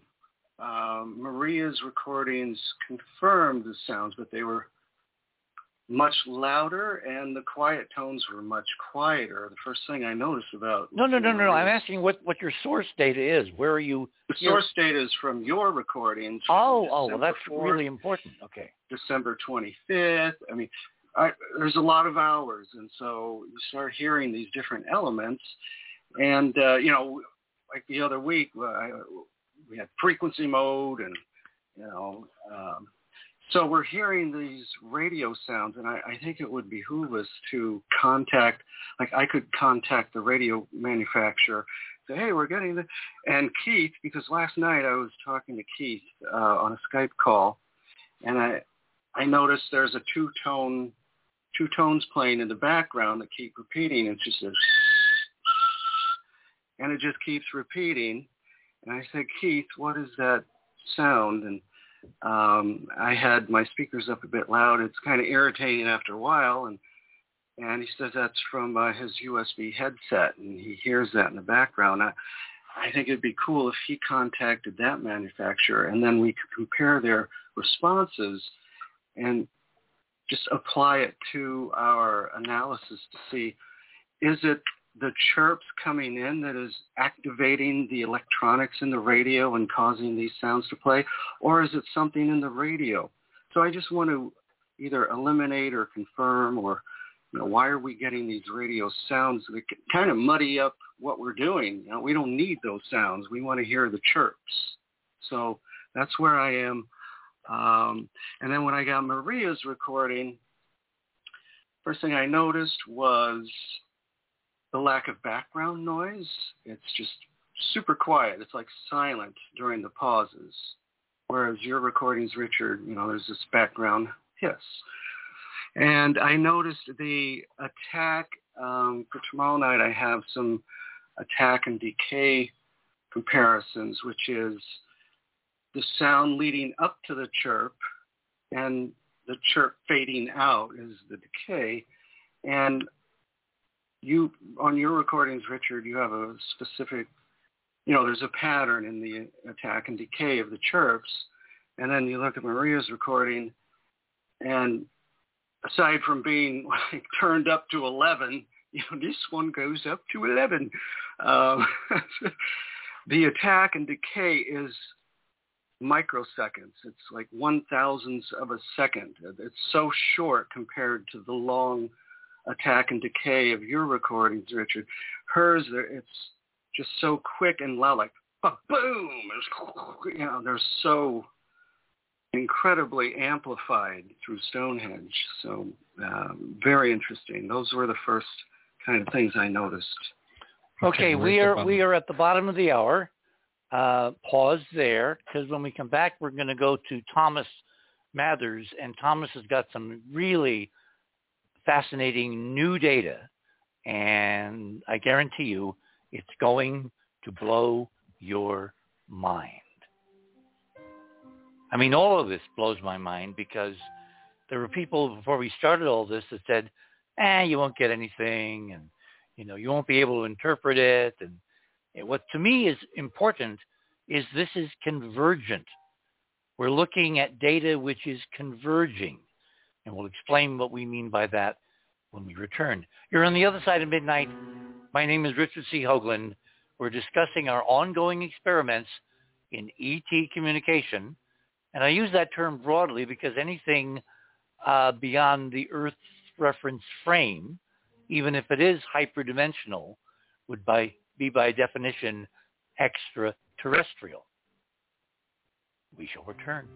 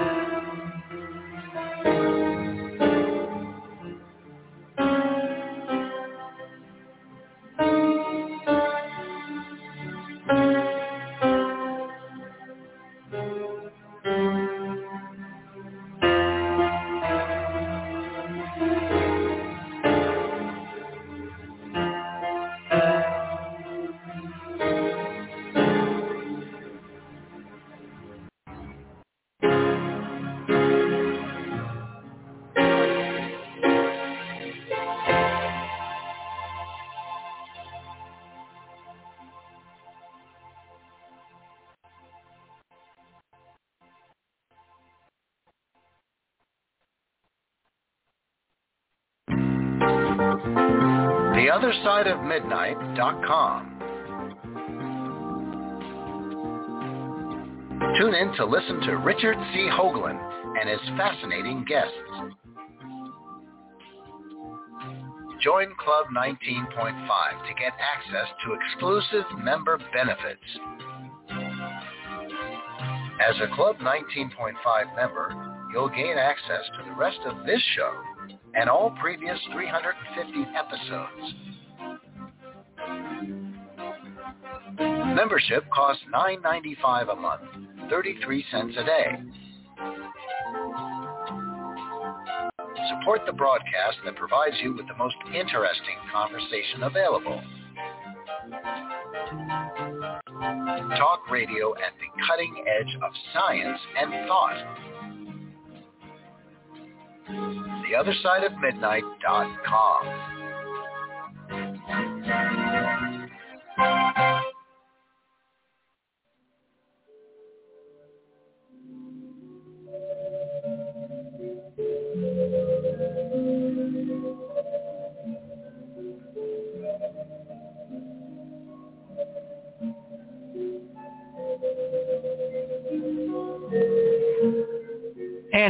back, everyone, to the other side of midnight for this Saturday night. Grading in the next half hour into Sunday morning here on the land, uh, on the other side of midnight in the land of enchantment. Um, I want to turn now to Thomas Mathers. Thomas has a background as a, uh, an award-winning uh, producer. He has led bands. He has traveled the world. He has experienced the technologies of ancient sacred sites and the uh, non-technological human experience of being in these places and reson- resonating with them as a kind of a human antenna system. And he's got some pretty interesting results. So uh, without further ado, Thomas, it's your turn in the circle. Hello. Good evening um, or good morning. good evening. Um, yeah, so I thought um, sort of an interesting way to sort of start this before I jump into kind of the items would be to uh, actually explain to people what was sent out. Um, so as we, as the project's been progressing and as we've been putting out the subsequent transmissions, um, you know, we've been taking some of the information that we're receiving and then, you know, kind of you know, trying to modify and sort of evolve the signal that's going out. Um, so this last uh, this last round, uh, we've um, so the, the, the Stonehenge transmissions basically have been uh, some different types of uh, uh, sound frequencies, um, um, uh, tones, and and things um, using sine waves. Um, you know, and the, the reasoning and basis behind this was um, this is a way for us to be able to, in a very simple way, be able to send pretty uh, accurate numbers, uh, mathematical ratios, um, and encode it into the into the signal that's going out. Um, and initially, we so sent the, on two frequencies, 144.1 megahertz and 432, and we decided on this this session, this second Stonehenge uh, foray, to limit it basically to 432. Yeah, so I think I, I, think there seemed to just kind of be a little bit more um, energy and response around the 432 this time around, um, and certainly in the in, in, certainly in the data that we've received back, that seems to have been a good uh, good decision. But back to the signal that's gone out. Uh, the signal that Maria broadcasted contained sort of uh, 10, uh, actually this, it was nine, uh, nine core elements here. Um, so the first element was basically shooting out the seven sacred frequencies. Um, this is related to the different uh, frequencies connected to different chakras. And then that led into uh, Stonehenge coordinates, and we repeated that three times. And then following that was the golden ratio.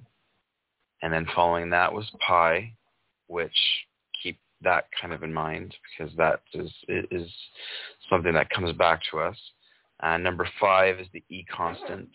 Uh, number six is the square root of 3. Uh, the seventh component is the Pyramid of Giza coordinates, uh, which is repeated three times uh, with two different octaves in the tone. Uh, and then the number eight was we incorporated this time around uh, Mars's diameter and pi. So again, we're looking at pi. And, and then finally, uh, the Morse code alphabet. And the reason behind that is, um, uh, so in, in, the last couple of weeks, we've taken some of these rhythmic, um, I guess, components to the transmissions that we've received. And uh, not necessarily thinking that there's going to be some super accurate structure in terms of, of the, uh, us receiving Morse code, but it was really sort of done initially as an attempt to be able to analyze the sound data in a different way and see if we're finding any kind of repeating pattern. Um, the general, the general sort of thing that we've been able to see here is that the these the the radios on these frequencies when they're kind of listening normally tend to sort of vary sort of behavior and uh, the, the their behavior varies um, but a lot of the time they tend to be very quiet and then sort of during the lead ups and then after a uh, a transmission goes out this is where the activity really starts kind of getting more energetic um, which is you know, definitely indicative that we're tapping into something. Now, um, you know, one of the big takeaways from the experiment um, that we've been able to see right now is that there definitely is a correlation to the type of behavior of the radios when these transmissions are going out. And this does not seem to be necessarily affected by uh, geography um, there definitely seems to be a uh, an effect on the amplitude of the transmission that's coming back, um, the resolution, which I'll kind of get to when we when I start going through some of the uh, the items. Um, this is kind of my interpretation, like the resolution of the transmission that's coming back. Um, but the behavior of the radios has been shown to to be consistent. So we're triggering some type of an event. Um, no matter what ends up happening or any other takeaways from from this, as far as I'm concerned, that that's you know it's a success um, for us in terms of the experiment. So uh, going into the items, I mean, what I wanted to do, and I think uh, I'm just scrolling over to uh, my items here. So so I've got a couple of pictures that people can go to. And again, uh, for listener, listeners out there, you can go to the other side of midnight.com uh, and go to tonight's show. And um, if you if you scroll down to uh, to the hyperlink uh, for Thomas's items, you'll be able to follow along and actually see some of the images here. Well, you can also click on Fast Links, which is under the banner oh, yes. Yep. on the guest page. That will take you directly to Thomas's section. Exactly. So so there was um, this time around. Uh, I guess where, where do we begin here? When we compare what we received uh, and what Maria was was recording from the first Stonehenge uh, transmission attempt, uh, where there seemed to have been some interesting kind of behavior in terms of battery drainage. Um, you know what we did, what we were able to analyze, okay, in the audio the one um, sort of characteristic that we could, um, I guess, sort of give give to it was that it was very intense. Um, the first Stonehenge transmission, when she was, you know, right in the heart of it, uh, what we were receiving was just like, I mean, it sounded like being in like a wind tunnel or something. It was very bizarre. There was kind of like a, almost a helicopter noise, you know, swirling, big swirling, but everything was extremely energetic um, is very unusual. Um, and uh, because of some of the technical uh, issues related to the batteries, um, you know, we didn't have a substantial amount of time to be able to to analyze um, specifically from Maria's uh, recording equipment. Um, this time around, um, because she was a little bit ge- geographically further away from the site. Yeah, hang on, Maria. How far were you from Stonehenge at the closest point this time? I was about uh, when I got close to Stonehenge, probably about 250 feet away from Stonehenge, 200, 250. Excellent. Okay. The second So time. now, yeah. So so I mean, the interesting thing is that you can hear the this swirling, the helicopter helicopter noise. I mean, it's this this kind of the the signal uh, that came back. Um, is I a mean, it little bit almost sounds like you're describing, and I wish we could play it for people. Well, Ah. I call We're it the going to- projector sound. That's my projector. Yeah. So so. Oh, hang on. Well, well, let let let's let's go listen because it's radio, folks. Yeah. Ah, Yes. you know, I'm being Yeah, so exactly. frustrated because uh, Yeah. remember, this is like you know nobody compares notes until we actually come together. So there is some overlap here. Let me get to John's, and let me go down. Well, no, to no, no. If you to if you go to the I, my uh, line item number five, there's Number a link to five. SoundCloud. Yeah, Okay. and that's a playlist, and we've got a whole bunch of different um, different things that we can play uh, play from in here. Um, these relate back to some of the links in here. Actually, relate back to some of the items that we're going over. Um, so you so want me to click on it and play what background? What the what this well, no, so- yes, there's this is a playlist. Um, so there's 18 items in there. We don't have to play them all. Um, they're all labeled, so I can kind of give you a little bit of a guidance as to what to play.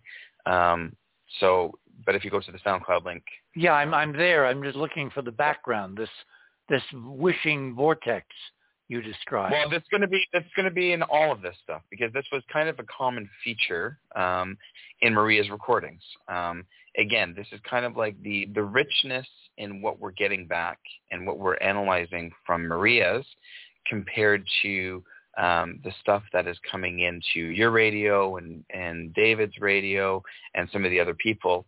Um, I mean, what we're seeing is that these these uh, geographical locations, in terms of being in proximity of different energetic ley lines or or the sacred sites themselves, you know, do definitely seem to be, you know, as we were, I, I think initially kind of looking to test um, if they would act as like kind of like a a natural signal amplifier, both on the signal going so out. which one should I play that reflects the background you're describing? Um, I mean, you can start by playing the so maybe not number one because that was that was a Morse. Um, you can try playing item number two.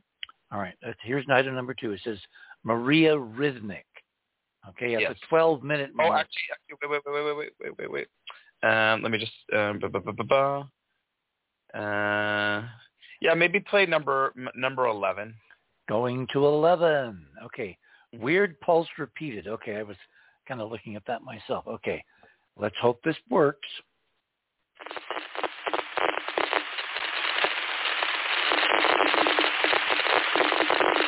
This is what the raw data sounds like.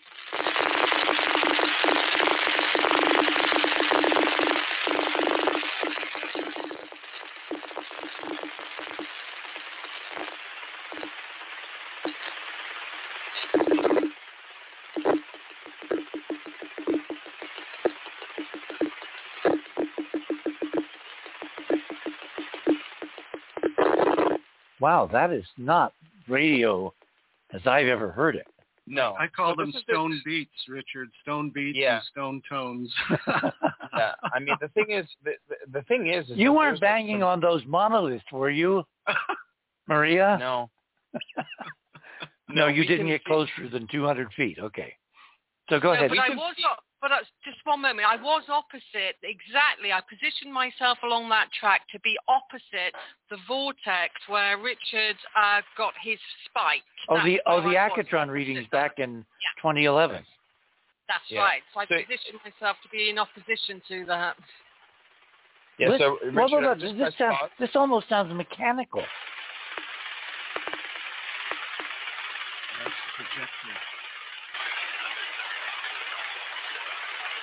I think that's a timing device inside the radio. Ah, no, No. no, it would be up in the. You wouldn't hear it. Okay, so to just press pause for a second, Richard. Okay.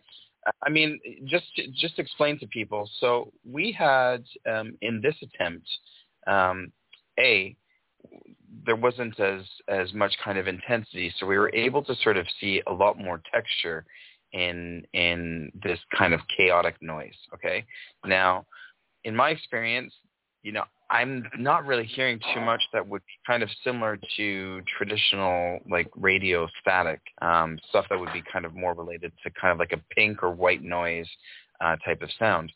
Um, we had about 100 and I think it was about 140 minutes uh, worth of recordings. And so my approach with this in, in kind of decoding it or just attempting to get my head wrapped around this was quite literally to sit down and listen to this from start to finish. So I listened to 200. Kind of like Jodie Foster on the on the hood of the Pontiac. Yeah. Exactly. Now, you know, took a listen to this uh, straight in one sitting, and now the thing is, is that like as you kind of get into this, um, you know, I, I kind of joked with with you guys after the fact. I was sort of saying, like, you know, I hope this is safe. You know, I don't want didn't want to sort of get something, you know, down downloaded. And my my wife certainly, uh, you know, had a bit of a chuckle when she kind of sat saw me just kind of sitting there listening, listening to hours of of what she would interpret as static. But here's the thing: there seems to be kind of different motifs, and there's a there's a definite palette. And what I mean by resolution is that there's just a lot more texture to the signals that's that's coming in here um, than what we're getting from sort of a radio that's just positioned somewhere that's further away from an energetic energetic line. So we're we're definitely seeing and hearing um, that you know the, in the in the signal this like lushness and and as I kind of got into this. Um, you know, these are with trained ears. I mean, for people out there, I've been producing music since the 90s. Um, I've got extremely trained um, ears for for basically dissecting mixed audio. Um, you know, it's it's a skill that you need to kind of fine tune um, to become a good uh, music producer. So I can listen to pretty much any type of music, any type of sound, and I can kind of, you know, in uh, like instead of visually dissecting it, I'm audio based dissecting it and can kind of focus my attention onto different areas, uh, which is obviously important for the for the mixing process when you're producing uh, producing music.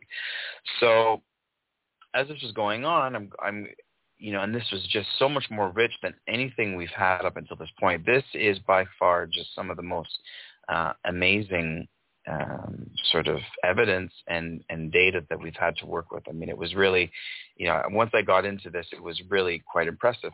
Now, you know, what John was talking about in terms of this rhythmic structure, because, you know, after we both had sort of independently analyzed this, um, we were able to, uh, we were able to kind of reconnect and sort of compare some notes.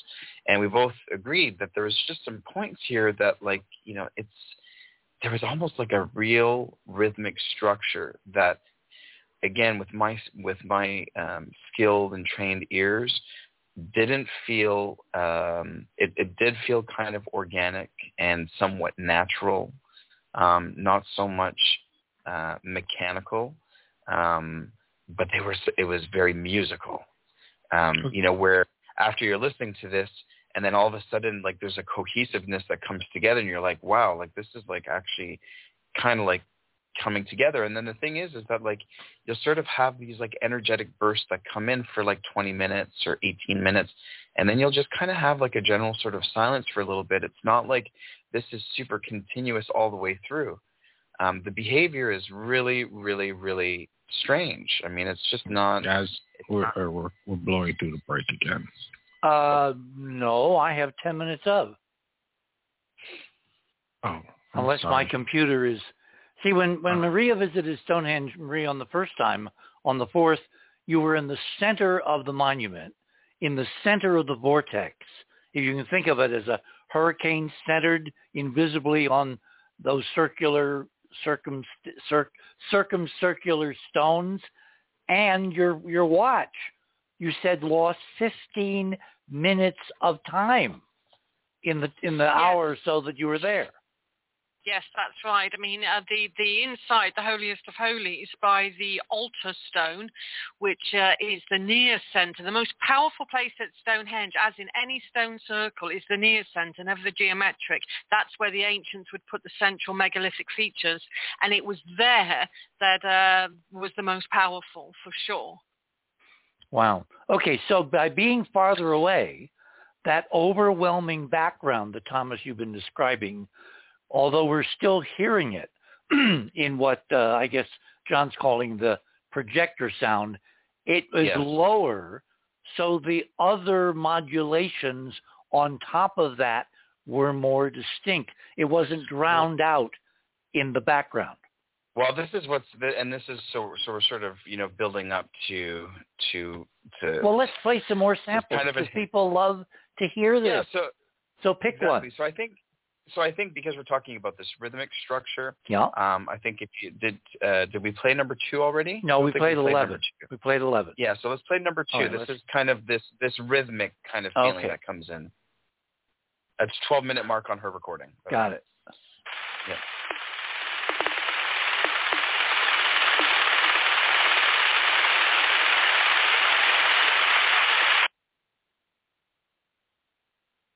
That's it. Yep. I've, these are highlighted sort okay, of let me again. do it again.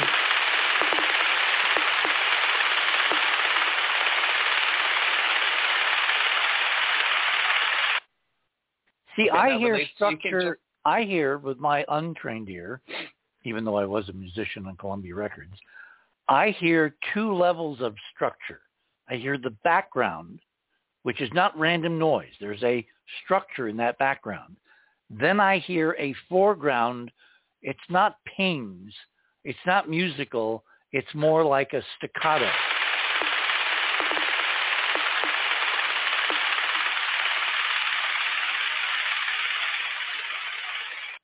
Like someone's hitting a, a Coke bottle. Coconut. Yeah, so I- now if I, wrote go- a coconut. You know. Yeah. So if you go coconut. to if if you go to number four now, um, again, this is kind of a similar type of thing. This kind of rhythmic structure. This is what I Uh-huh. kind of labeled it as like ping pong. Again, like John and I are kind of just you know randomly sort of naming these sounds as to kind of what we can kind of relate them to. But there is a definitive palette. Like it's not like there's a million different types of, of noises that we're pulling out. Okay. There seems to be kind of a couple of different categories. All right, here is number four, which you describe as ping pong. Yeah. And this is between the 29 and 30th minute mark within her recording. Okay.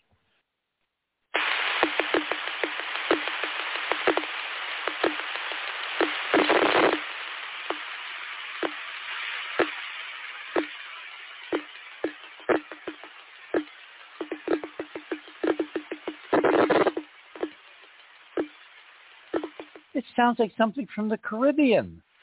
I have this for tomorrow night. Yeah, I have the same.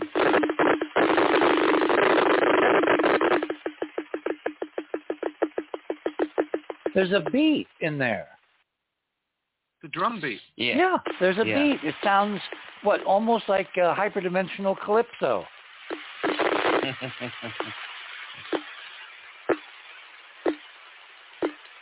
Dum, Come down to the island. Holy cow, guys! So if you go to number five, now this is so this is my kind of interpretation. If you can just pause it before, before we play it. Okay. So this is again kind of like so so this last one that we played was at the 29 to 30th minute mark. This is going from the this is about the uh, the 30 30 minute 20 second uh, mark. Okay, so you're going to hear the ping that kind of ping pong, that rhythmic calypso, the hyperdimensional calypso, and then the distortion that you're kind of hearing.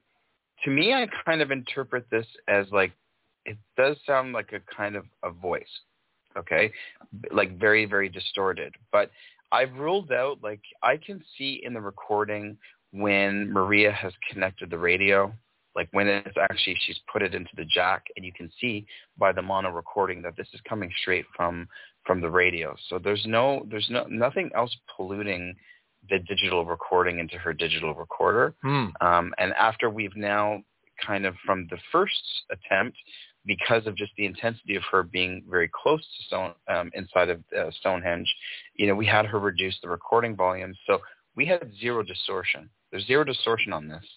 This is this is being recorded as you would want it at a good at a good volume, you know, properly connected. Um, so so you can play this one. So you'll continue to hear this ping pong voice, and then I kind of call it like the data voice. It's just kind of how I interpreted the sound. Um, okay, here is here, number five. Here is number five.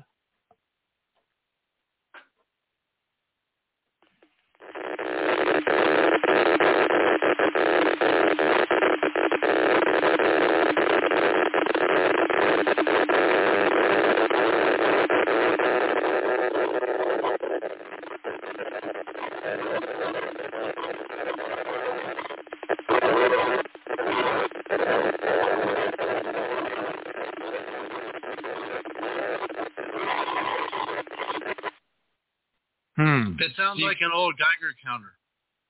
Yeah, yeah, yeah. I mean, it's just it's really it's it's it's really quite strange. And then so to continue this kind of little section before, because because we're getting close to the bottom yeah, we of the hour. we've got about four minutes here.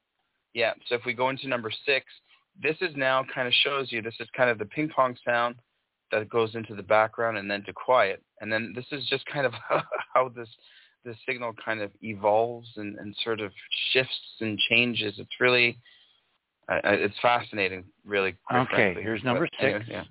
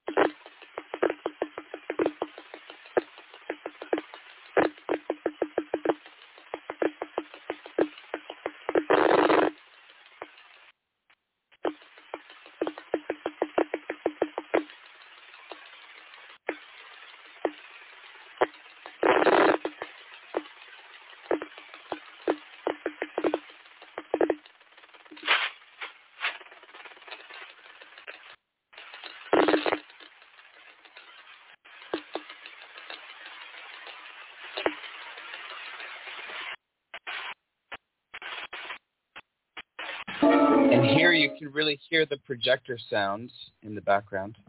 Yeah. Uh, very, very faintly. Like it's it's not that's the sound that was very, very, very up front when Maria was closer. So I mean we're it's it, very strange. So I mean I think yeah.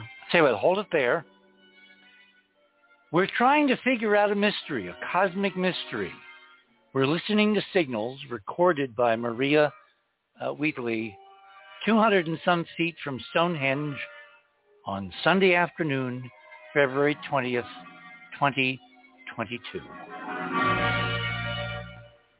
And there's all kinds of coding, from the numbers to the frequencies, to the repetition, to the hyperdimensional conga, calypso. Who are we in communication with? You're on the other side of midnight. My name is Richard C. Hoagland. We shall all return.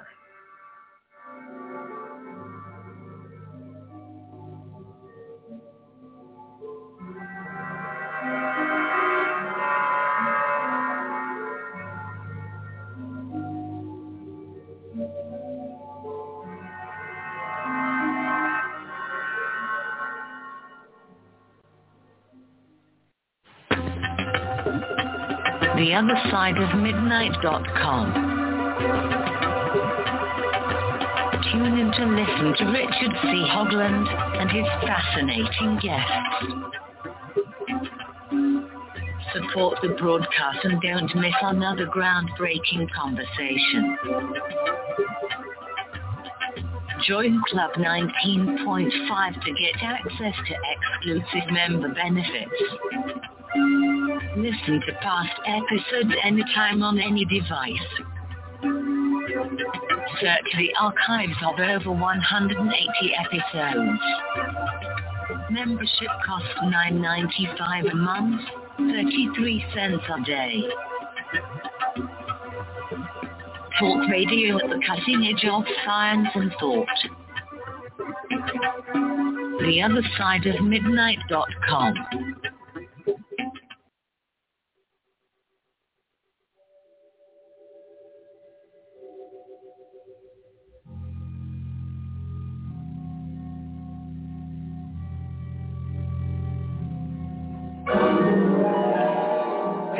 welcome back, everyone, to the other side of midnight for this Sunday night.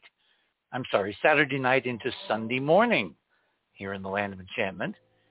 We're listening to Thomas Mather's decodings, frequency decodings of Maria's rep- recordings in the environs within around 250 feet of Stonehenge during a uh, incredibly inclement uh, British hurricane a couple weeks ago on the afternoon of the 20th. Unlike her first foray into the center of the storm on the 4th, the background, although present, this, this whirling, almost vortex sounding um, background, you can hear other modulations in front. You can hear pulses. You can hear frequency spacing. You can hear that there is intelligence communicating something.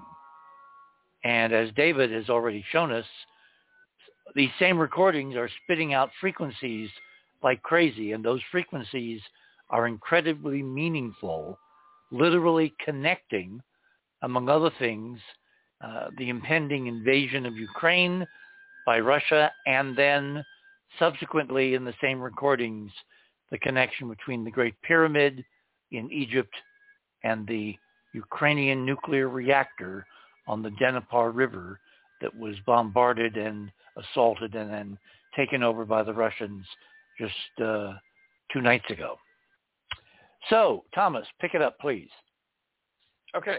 So, again, like as I'm going through and I'm listening to this, um, you start getting acquainted with uh, some of this palette um, you sort of familiarize yourself with some of these, you know, projector sounds, helicopter type sounds, the whirling, swooshing. This is where things got weird. Um, because, you know, really been... everything up to now has been totally boringly normal, yeah. right? Just this well, afternoon this is, at yeah. Starbucks. Okay. So, so, you know, as I'm listening to it, um, you know, what we're looking for are you know, similar to how David is is kind of working with his radios and and analyzing his frequencies. We're analyzing the digital data and we're looking for frequency spikes, things that are going to kind of stand out. So, you know, it's not like looking for a needle in a haystack. I mean, once you kind of get accustomed to the sounds that you're hearing, you'll be able to hear when there's a tone, um, as long as it's within the the human audio um, uh, frequency range. Um, so you know, generally between 20 hertz and 20,000 hertz, um, which was actually that's that frequency sweep was something that we sent out the first transmission out of of Stonehenge. That was a part of the signal. Um, so, anyways, the the first time that I heard an isolated tone uh, was um, at the 40 minute mark, uh, 40 minute and 20 second mark uh, of Maria's recording. And um, there was, I mean, I definitely could hear the tone. Um, and then when I put it, when I put a uh, spectral uh, spectrum analyzer to actually identify where the peak is, you can clearly see it. So if you, uh, let me just see if I have it in the items. Um, for this particular one, I don't. Um, mm. I've got it for the kind of the main. Well, I've got it for the most important one. This is just the first just just keep in mind that it's not like we're getting you know a hundred different tones coming in. I mean, we're talking about probably like four clearly identifiable tones over the course of 100, 140 minutes of recordings. So this is not a common occurrence throughout this. This is why it stood out. So this was the first time that my attention kind of got peaked and I was like, hmm, what's that? And then I stopped and sort of analyzed it. So that's um, the link number seven on the SoundCloud, uh, which is um, the, the first frequency peak at 4.95 kilohertz. Um, and again, that's at the 40 minute, 20 second mark. Okay, so that's what this sounds like. All right. Yeah. This, and then I'll turn that up. And there's a lot of stuff to do here. Huh.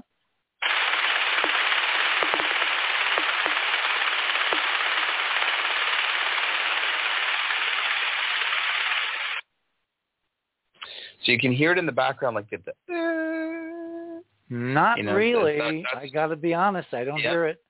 If let, you let me if try you it again. look at it in I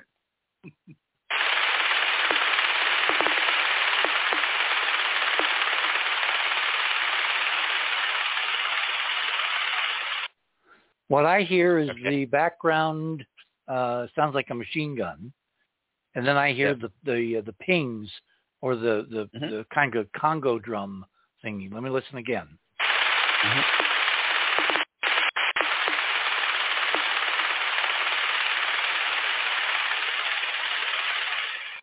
I don't hear a tone. I separated the tones, uh, which I have for tomorrow night's show, Richard, so you'll be able to hear them better. Yeah. So the the important thing. So again, this was just it was the first time that I kind of noticed something a little bit different than what we had been hearing for the first 40 minutes. Now, oddly enough, this is where things get for me the weirdest. Is that like about just after this, just after this section, I could have sworn that I heard a voice, and it was very quick Hmm. but it was so and that's and when it happened like literally the hairs stood up on my arms and then i went back. And um, because we were sort of delayed uh, with the show i was able to really kind of go back in. I have ruled everything out. So i don't know if this is like you know some type of an electronic voice phenomenon. I don't know what it is. Um, it's very short sort of syllable. Um, again, I, I kind of, when I heard this the first time, you know, I, I went and grabbed my wife and I said, hey, listen to this. You know, do you hear anything in it? And she clearly said, yeah, I hear a voice in the background. Um, so this is item eight, nine, ten. So number eight, this is now, this is the, I've repeated the section four times. Okay. So you'll hear a little bit of a break between it so that you can hear it and look for the, look for the, the voice. The voice is kind of sitting in the background a little bit. Um, the first one is this is the unprocessed. So this is the raw uh, sound that comes through. See, we Um, don't hear this is a- voices normally on any of these transmissions. The only voices we heard we dismissed a couple weeks ago as triggers in the radio of a preset program, which this is, is definitely not the. This is definitely not any. It's not in the radio. Of, it- Well, check not this in the out. radio. Yeah. Richard, uh, for the 4th of February, I heard what I thought, I when I heard it, I thought EVP. This is on February 4th, Maria's recording. I didn't say it to anyone on the team. I wanted to keep this independent and see if anybody else noticed it. I contacted someone uh, on from Paraflex who works with EVPs to see what they thought of it. And then on the 20th, I found three more. And then this past Tuesday, Tom and I got together on the phone. And when he said he thought he heard an EVP, I was like, bingo. I'm- okay. I'm Let's let's let's let's play it here. Okay, ready?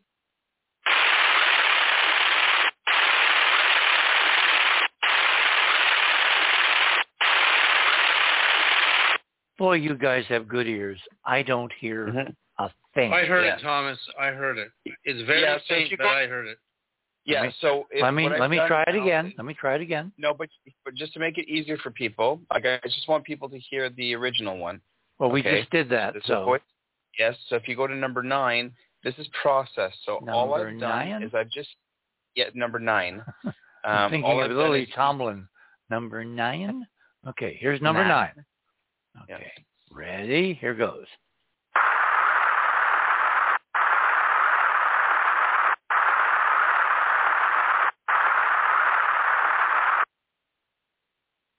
okay and i further process process it in number 10 so what you should be looking for is in the back there you can hear something that sounds like ray or gray and it's like and it sounds like doesn't sound like a woman's voice. It to me sounded i, I don't know. I mean but i mean now knowing that play number 10 and you'll hear it in the background. It's Okay, looped, here's so number 10 played four times. Mhm.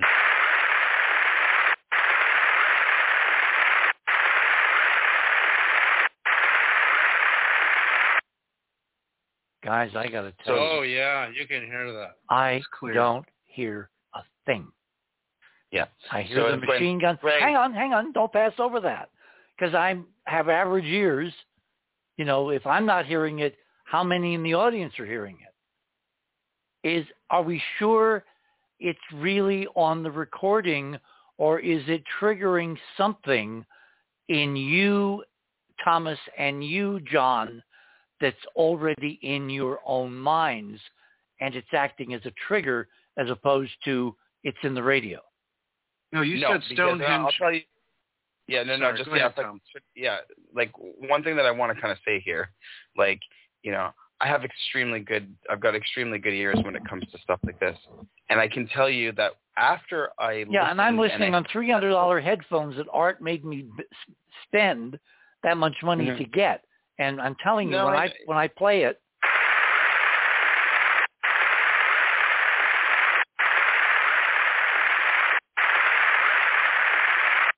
I don't hear like it any almost sounds like great. It almost like great, great, great. Like it's like It's in Anyways, the background, Richard. You can hear it. It's Yeah. definitely there. Yeah. Let me try it Yeah. again. I'm So, gla- and- David, I'm glad you're hearing it because.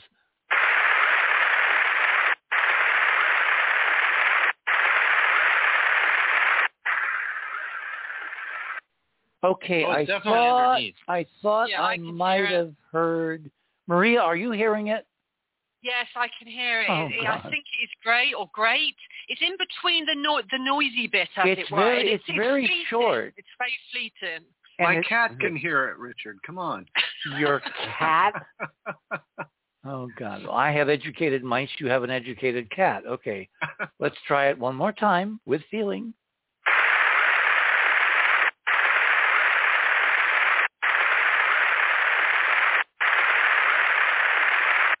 Okay, I am with repetition. I'm hearing great, great, great, but Yes, it's exactly. way under the noise. I know, but here's the thing. I went back after hearing that, okay, and and the tone of the voice. God, you have Okay. amazing ears to hear that. I in went the back. raw. I went back. I went back and I listened to the entire recording again. Georgia can hear it. Ah, Yeah. I, I feel like the slow kid in class. Yeah. Um, so I went back knowing to what to look for to see if I could hear that coming through the transmission at any other point in the 140 minutes. Right. Nothing like that happens again. It's the only part in 140 minutes. It's just that little part. But that Well, there's three other of the voice. EVPs I made note of, but not none of them say great. They're different sounds. Yeah, I mean, this is like this is. I mean, it is. It's a short, you know, unisyllable, you know, syllable word. I mean, I wish it was a message, but I mean, it's definite. It's definitely a voice. And Richard, I mean- remember you said yourself that Stonehenge is, you know, opens up sort of a doorway or lifts the veil between the two worlds. So this these could be EVPs. So well, here- that's so- that's exactly why Georgia. Georgia, say hello to everybody, okay? Hello, everybody. Hi, Georgia. Hello. How come everybody can hear this more easily than I can? This is weird. Maybe I'm losing We- my hearing. You know what Yeah, it re- what what it reminded me of are those technologies where you wear headphones and one sound is played in the right ear and one is in the left ear. Right. And they entra- entrain to something else. It's sort of like the the fore noise and the background noise. They're kind of doing that. I'm actually going to do a binaural comparison for next weekend, Georgia. Yep. Yeah, I mean, the the thing is, is that like you know, so with in comparing what we're receiving to some type of a binaural um, beat um, or that type of a binaural effect, the binaural effect requires a stereo signal, and we're recording mono. This is what's coming out of the radio is 100% a mono signal. So, you know, I understand what you're saying that like, you know, it could potentially be some overlap, but this is not some type of like an interference between uh, like a foreground and, and, and background noise. Like this is definitely a unique. It's like um, somebody sound. whispering in a hurricane. Yeah. It's, Why didn't they want to make themselves more obvious? Now, hey, this is interesting, you guys. Ray in Hebrew means little lamb. Oh, as, that's as, as a phonetic word, Ray is in ancient Hebrew means little lamb. Yeah, and the Okay. the the uh, uh, hi Ron, the uh, the uh, Egyptian sun god is it Re or Ra? Oh Either- wow! Oh, Either goodness. one. Well, then Re could relate to the Great Pyramid, to the anchor point of David's frequency uh, analysis as a redundant Oh, second level. oh my God, Richard! And you know, I just while we've been on the air, I found in Maria's data precise Great Pyramid to Chernobyl. Now remember, That Putin's was the first place Chernobyl. that Putin took over. That's and it's exact, Richard. I mean in kilometers. I'm going to do the graphic for tomorrow night, and I also got pyramid to Kiev, just south of the city, also in Maria's data. So the odds of this new technique, that the pyramid is like the eye of Ra or Ray, and it's it's it's giving me distances in kilometers Mm. from the pyramid to the targets. I And mean, now John, and I've John, four targets now. and John by Perfect. metonymy, the Great Pyramid, ancient Egyptian civilization, connections to Mars. Yeah. So I mean, you know, as we kind of, you know, again, like, you know, as I'm continuing to listen to this, I mean, the voice definitely was something that kind of spooked me. I mean, it was exciting to finally hear something. I'm of, of- spooked I that mean, you this is- heard the damn What, what's thing. the phonetic, proper phonetic for the, the Egyptian god Ra? This, I mean, it, Well- maybe it's Re. Re. Well, we don't know. There's nobody around that speaks ancient Egyptian. No, there is some controversy about it though, and that's why it would. They finally settled it like last year that you can call it, you can use either pronunciation. Ra or Ray. By the way, Yeah. one of our experimenters. oh no, experimenters. I'm looking. at He's right. I'm. It's in. It's in the encyclopedia.com. Also, Ray. R E. one of our experimenters tomorrow night, one of our investigators who was at the Balanced Rock um, in uh, northern New York State, his his nickname is Ra or Ray. Mhm. Yeah. I don't think this is referring to him. No. No. I don't think. Um, You Now- can't say Rod Charles, but you can say yeah. If it's by itself, you can just say Ray. Yeah. I like So- Ra better. Okay, we are we are 19 minutes after the hour. Time is moving at warp speed. We need to move on, Thomas. Let's go listen to the next weird So stuff. this is the yeah. So this you know as again like as this is kind of going on, um, you know I hear a another tone, and this tone it was very was a lot more clear, and it kind of came in and out. It sort of fades in. Um, so I've done that's item number 12. You'll hear the tone kind of fade in. I repeated that three times. Okay. And then it comes back in for a longer period. So you can play number 13 right after. And this is actually connected to the picture that's in my uh, linked uh, linked files, which is item number four, which is a picture of the uh, spectrograph. And you see where the peak is. So play it first, and then we'll sort of unveil what the what the frequency ended up being. Okay, here it is, number 12 in your items, repeated three times.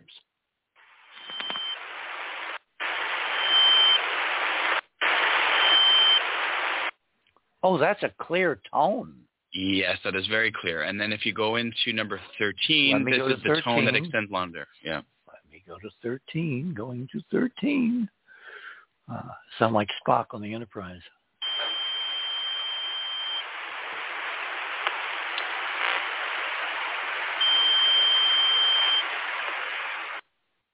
Let me do that again. That was cool.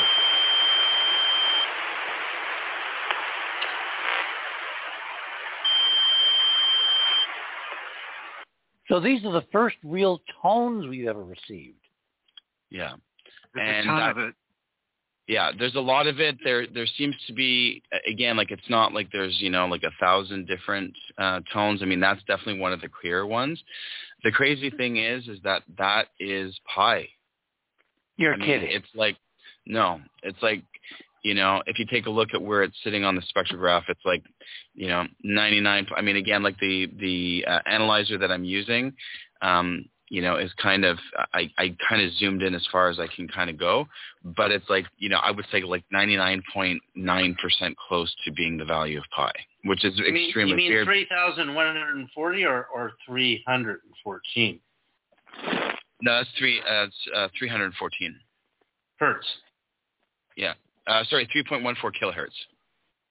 Kilohertz, right. Let me, so that's let me 1,000 let me play it again. This is pretty amazing. Yeah, so that's a high this, tone. This is pi. High.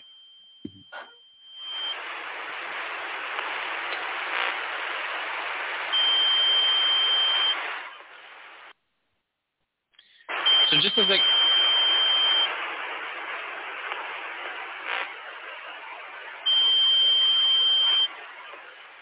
Wow.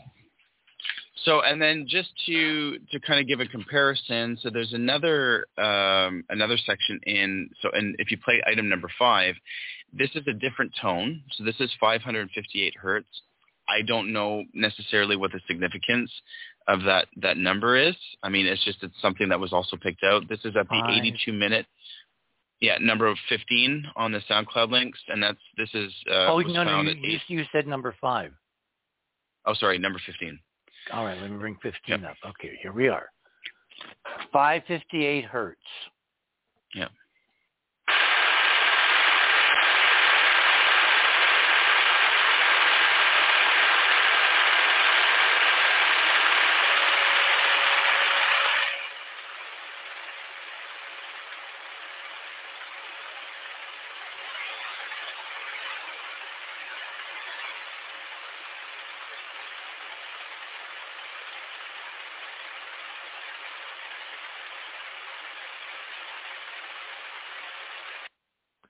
Sounds like Now the crazy uh, yeah, the crazy thing about this exactly.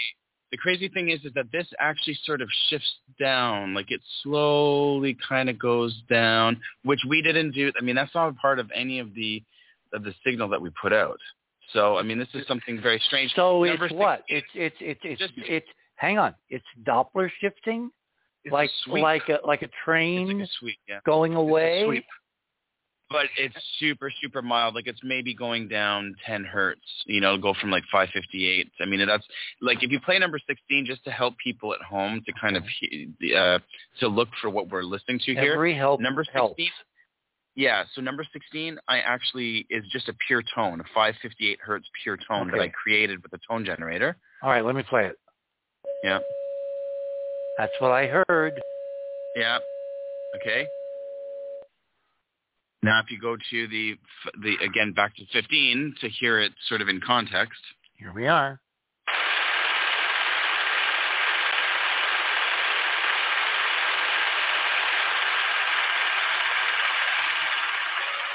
Starts there. It continues. It's continuing under that background. I couldn't hear the other one, but I can hear this one.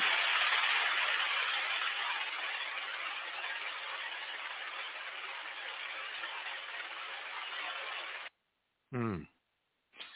So then finally kind of getting through it. So again, I don't know really what the significance of 558 hertz, but again, this that that behavior only happens kind of like, you know, like once and then it doesn't happen for the rest of the rest of the recording. You don't hear that that frequency again anywhere.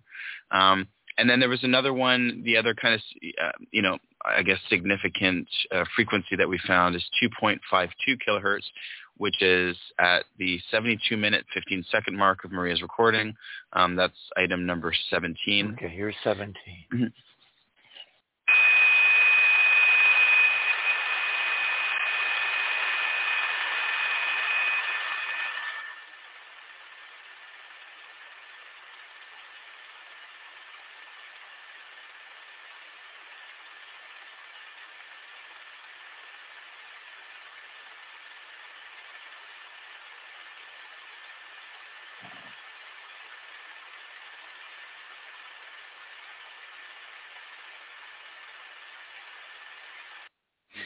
So all we have to figure out is what 558 is. Well, no, two, that's a two point. That's 2.52 kilohertz, so 2,000. No, I, I, I was talking about the previous one, and then this one. Well, this is why 558 is kind of important because again, at 18, I, I sort of was incorrect because I'd originally said that uh, the 558 hertz um, only came in once. The 558 hertz comes in again at the 84 minute mark, and that was that was the final kind of like sound um, sound item there. Okay. Um, yeah, I hear it. It begins about one third of the way in. yeah. There. Yeah. So I don't know what the I don't know what the significance of 558 is, but I mean that's definitely kind of there. Well, we'll I mean, I spend think a week really, looking, and we'll all have the answer by next Sunday or Saturday. yeah. So so so bottom so bottom line bottom line. I mean, uh, in terms of some of the evidence that we've been able to get, uh, I mean, I wish we received you know basically plans on how to build some type of machine or something, a la a la contact. Uh, but I mean, to have been able to have picked out a voice like a clear voice and and these tones, uh, which have some type of in, to me some type of intelligence behind it, and then really just the absolute vast richness. Okay, of- let me raise a specter here. We've Yeah. got for the for the for the weird voice, which you got to listen to like three or four times before you begin to. It's like so ghostly under the noise in the background. We've got Mm. Ray. Okay, great. Okay, what if it's saying gray? Well, like that in, was my like in alien grays, like a species somehow connected to humans, which is in the backdrop of UAPs and UFOs and abductions, and uh, could that be it? Well, when I played this for my wife, she was the first person because when I heard the voice, I wasn't even thinking. I was so taken aback and so shocked to have, have heard the voice because it kind of popped out of nowhere. Uh, when I played it for her and I had it looped so she kind of could listen to it like we did uh, just now, um, the first thing that she said was gray. And I was like, please don't say that because it's just like, I really, you know, but, but, you know, I think gray, ray, great. I, I'm leaning kind of now more towards great myself, but there's a, there's something there. You know, that's one of those kind of ironic things I say all the time. Oh, great. so we got Ray, great, or gray. And that has really interesting implications. You want to hear more? Stick around for the next half hour. We're going to take you places that maybe maybe some of you don't want to go. You're on the other side of midnight. My name is Richard C. Hoagland. I want to delve into the meaning of all this. Do we know enough to impart or decode or intuit a meaning? Or do we need more? A straight line from the Great Pyramid to the world's, to the e- Europe's biggest nuclear reactor invaded by the Russians two nights ago. And then a straight line from Giza to Chernobyl, which the Russians invaded a week ago. Are you discerning a pattern here? We shall return.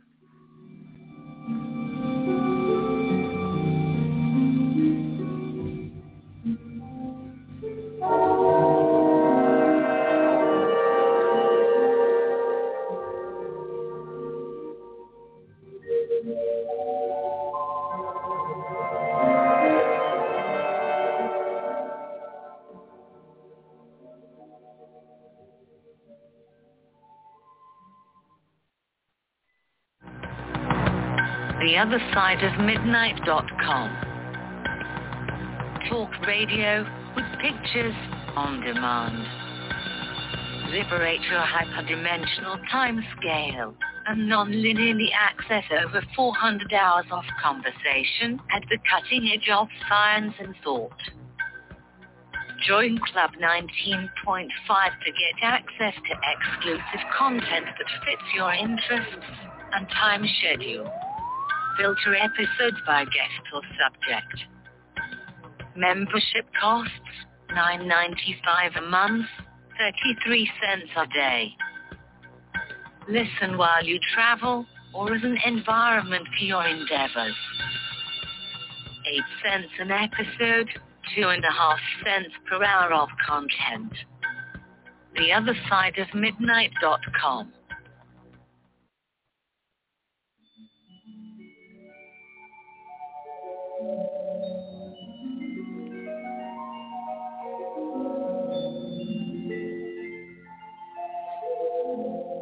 And welcome back, everyone, to the other side of midnight, which is really now in the land of enchantment, the other side of midnight, on this Sunday morning, March 6th, 2022.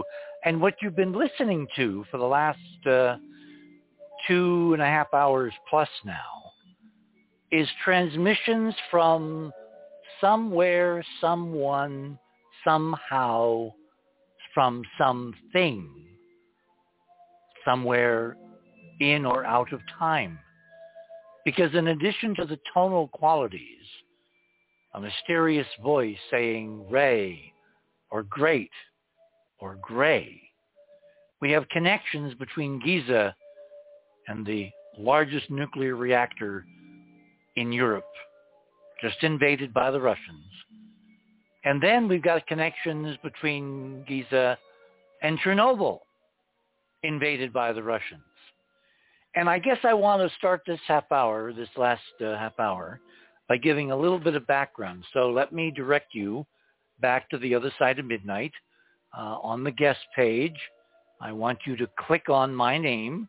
That will take you to my items in Radio with Pictures. Item three and four have to do with the invasion of uh, Chernobyl a few, uh, about a week ago, and then two nights ago, the invasion of uh, the nuclear reactor uh, that they actually fired. They fired, you know, tracers. They fired artillery shells. It looked like they were trying to do something really dastardly. And yet we got this as a recording from our ET friends from somewhere or somewhen or somehow days before, excuse me, weeks in this case, before the events actually occurred. So what is going on? Okay, I want to direct you to item number five because science is projection of data that you know into the unknown that you don't know as of yet.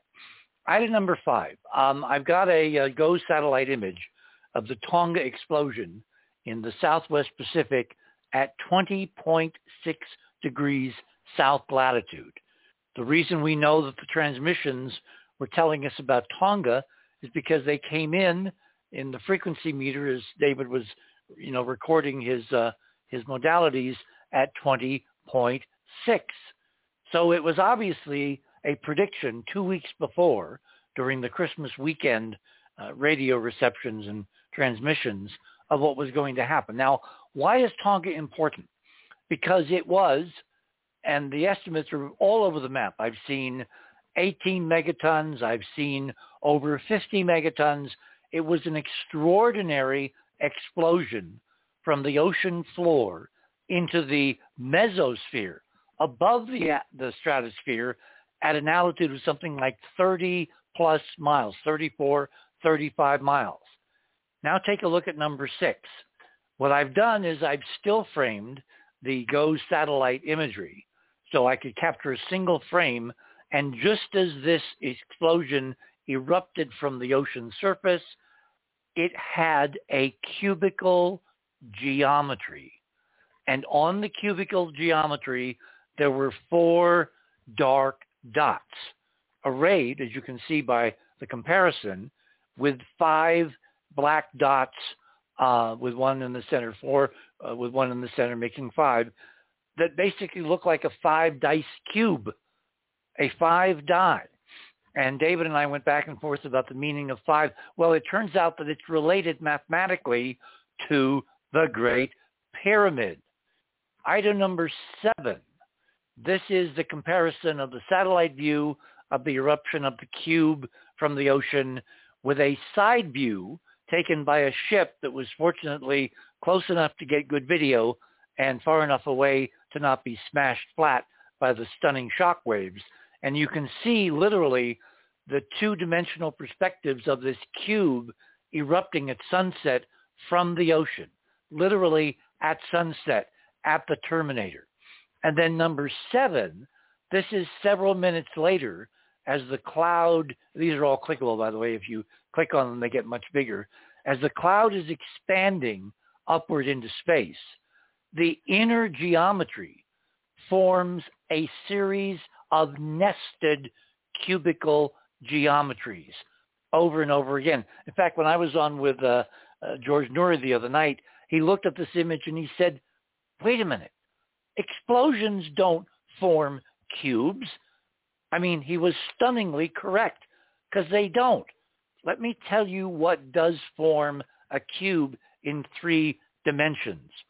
A projection of energy into three dimensions from a higher dimension, from four or five or six, because the first three-dimensional construct that you can create after a point, a line, and then a three-dimensional figure in three space are two interlocked tetrahedrons which form a cube. So someone two weeks before this unprecedented, and it's getting tiresome saying that in the last several years, unprecedented explosive energetic event in the South Pacific at 20.6 south latitude, predicted by our ET transmissions two weeks before, someone was warning us of the projection of extraordinary energies from a higher dimension into our three-dimensional reality in the safety of an ocean where the closest island, Tonga, only had, I think, uh, a few people killed. I say only because it's like if you're going to do this in a meaningful way, you can't move the real estate out of the way. So someone decided that the message was more important than those lives. And someone else apparently told us weeks before this was going to occur. Now, if you're part of the global deep state or the global military industrial complex, you realize in looking at this and doing a lot more analysis because you have a lot more data than we do tonight, you realize that this is a, a um, confrontation with someone controlling energies which transcend, supersede anything that any governments or private entities on the planet are supposedly capable of controlling. I keep trying to rationalize why Putin has invaded against every norm, every counterintuitive fact and figure and extrapolation, why he has invaded Ukraine. And then, in succession, taken control of two nuclear reactors, which if they were even slightly destabilized, would create the most horrific catastrophe for humankind in the 21st century because if he does it to one, he could do it to all of them, and he is putting himself position. And somewhere, somehow, in these transmissions, the importance of these sites were being flagged again weeks before they actually took place. So what's the backdrop? What's the meaning? Who is trying to tell us what about events to come, the effect on the planet, the effect on humanity, and who, in fact, might be behind the incredibly recent negative events that we see unfolding 24-7 now on national television. It's at this point I think I want to bring Georgia in because Georgia, you've been doing some thinking about this and you've got a potential list. The list. This is only a partial list, um, but um, uh, some some of the entries on the list are probably more probable than others, but we don't want to box in the box at this point. We want to be able to think in in ways that you know may not turn may turn out to be nothing, but uh, are are a little different. Um, I've got a couple categories here. Uh, a, a, couple of them will need some explanation. The first category, which you've brought up, is are we talking to family out there? And if we are talking to family, are they current uh, societies out there or are they ancient past, perhaps coming through time in some way? Are they close? Uh, perhaps uh, within this planet, on basis within this planet, or are they far out there? Um, what is their agenda? Are they indifferent? Are they trying to warn us? Um, these are all questions that would relate to the category of family. Then you can talk about other dimensions. Are we talking about parallel universes? Are we talking about higher realms that humanity accesses only in that transition that we call death. Um, you know, where do EVPs come from? Uh, is it higher realms? Is it what the Hindus call the Deva kingdom, which is a parallel kingdom to consciousness? Uh, we would call it um, a kingdom of form or, or matter um, on the low end of that would be, for instance, the little flower fairies and nature spirits. On the higher end would be angels and archangels. Uh, that's a whole nother category. Then you've got the planetary hierarchy, the spiritual adepts and masters, um, those of the human race that have remained behind on this planet to teach and uh, instruct humanity as to its identity. And then you've got a category which I call us. And that one needs a little bit of explanation. Uh, I'll give you an example of something that happened to me when I was about nine years old. I was nine years old playing with my cousins at a friend's farm, and it was getting towards sunset. And um, uh, I decided to just go be by myself. Now, I hadn't uh, remembered this memory ever. And a few years back, uh, I was doing my daily meditations. I wasn't meditating on time or anything like that. And as I was sitting in meditation, this memory popped up uh, it was more than a memory. It was a reenactment, really. I was my adult self in meditation, but I was also my child self experiencing this again. And as a child, I uh, extricated myself from my cousins and uh, went down to the shore of the lake. And I remember it was about sunset. I remember looking up at the sky and, and just feeling really anxious and frustrated. And I remember as a child uh, of course, re-experiencing it now in, in my meditation, I remember as a child getting very frustrated and looking up at the sky and saying, why am I here? What am I supposed to do? What does it all mean?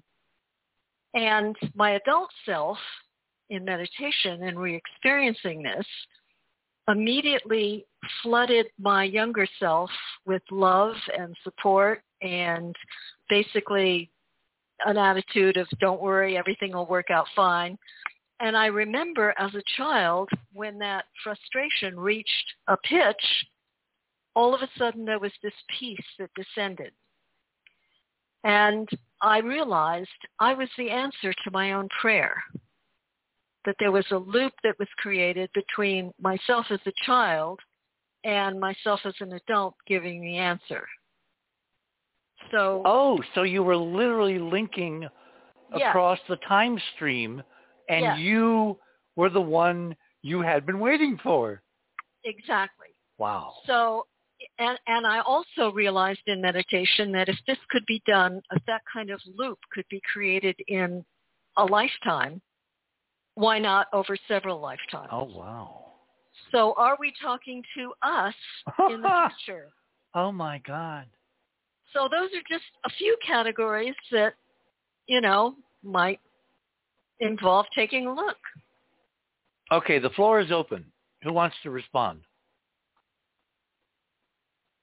Richard, I, I should mention that um, this is common in in the OBE sort of world that that I live in, and uh, in fact, in one of my episodes, I use 3D animation to reenact a time when I I go out of body, I get an emergency signal, I go back and I'm in England and it's a pirate ship and I'm watch myself fighting these pirates and I'm almost then I die and I go up in the sky through the the tunnel and then I'm pulled into this guy's body. Now I'm fighting these pirates. I'm like, what the hell? And I have to save this woman. So my past life called it was so the alarm signal was stronger than any other. It was like, oh my God, help, help, help, help.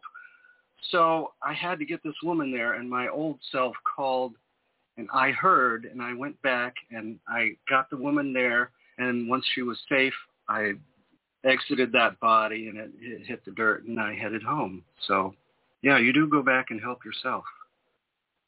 And and the corollary to that is that if all of our incarnations are going on simultaneously, there are future incarnations that have solved the very troubles that we are dealing with now, and we can become receptive to our future selves that has the answer.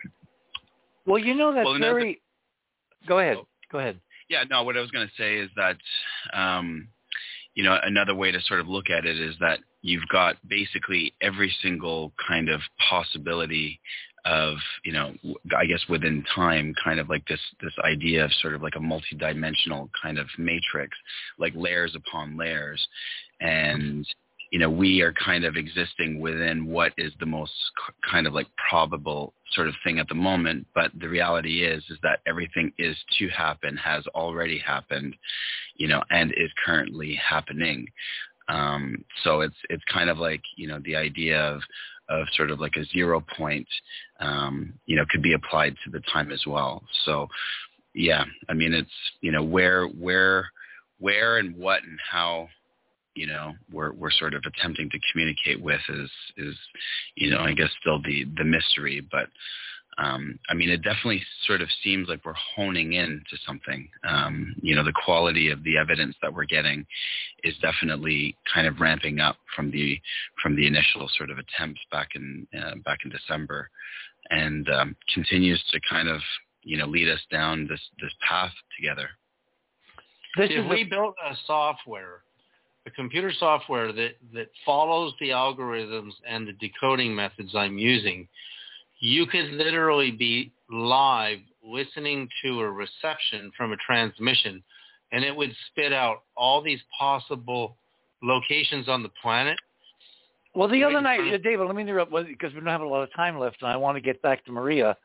The other night when I was on with George and I was laying out the Tonga and intimating, teasing about the Ukrainian stuff, he said to me very matter of factly, he says, well, wouldn't it be useful if you could have decoded this you know, two weeks before, like almost in real time before Tonga, before you know, and and that's exactly what I mean. Yeah, exactly. So software. So we would need money to do that. This is where well, we need funding. we need funding. We need other expertise. We have a vast audience in 193 countries. Who knows who's listening? Thomas came to us randomly, ha ha ha, by listening, by being recommended to listen to what we're doing and he has put his heart and soul and 110% into this and has produced amazing results. There's got to be more Thomases out there. There's got to be computer experts. There's got to be people that deal in cryptography and codes. There's got to be people who are, you know, signals processing is second nature. They can, you know, lift those voices up to where we can actually hear them more clearly maybe superposition or or or some kind of spectral filtering or whatever. In other words, we need more expertise because the reason we're doing this, I mean the the reason this is coming at the end of my 40 plus years of trying to get humanity to pay attention to what's around us in the solar system that's artificial, that was built by somebody, most likely our great, great, great, great grandmothers, is because I think I thought then, I think now, it's the only thing that can intercede and stop the insanity, the road we are apparently on, where we're literally tonight poised as we haven't been since the Cold War on the edge of someone who has twice now threatened to use nuclear weapons in this current conflict. Richard? If I can, if I can throw one more quick thing in here, um, you're you're calling for for people with different skills. Uh, I think that perhaps uh, some road we might go down is to find a reputable, experienced remote viewer and have them target on these signals. Oh, no, that's interesting. No, no, but we're we're better than that. We, we've got data that's already telling us where the signals lead, but we're decoding it after the fact and proving it mathematically to precision. Like I just got Pyramid to Chernobyl while we've been sitting here tonight going through the video I recorded of Maria's, you know, data. So that means if we had all we need is a software that can read those frequencies and convert them and I could I could tell a programmer exactly how I'm doing it. well, it may would... already exist. We just don't know about it because we don't live in that universe. And if there's someone listening who does, and they say, "Oh, you need such and such," we don't have to write our own code. Worst case scenario, there's someone out there that could help us write the code so we could do this literally in real time and anticipate the future warning that someone is now twice, more than twice, is repeatedly giving us, obviously, to try to be helpful. Well, no, I, I'll note that I do Ooh, have that? one more location that's what? very sensitive. I'll tell you off the air what it is, okay, Richard, okay. because if I gave it okay. out, it could be damaging. I Understand. Uh, who is Hmm. that trying to, to... That was me. Uh, Ron. Ron, hi. I had I I'd like to throw a thought in here. I was thinking to myself something that I thought was too absurd to mention, uh, which is You're well kidding. when you were talking on this well, show. when you were talking about yeah, when you were talking about things coming from other dimensions, I'm thinking or other planets, I'm thinking, well, along with the signal from contact, there was the one that was received that started the Andromeda strain, you know.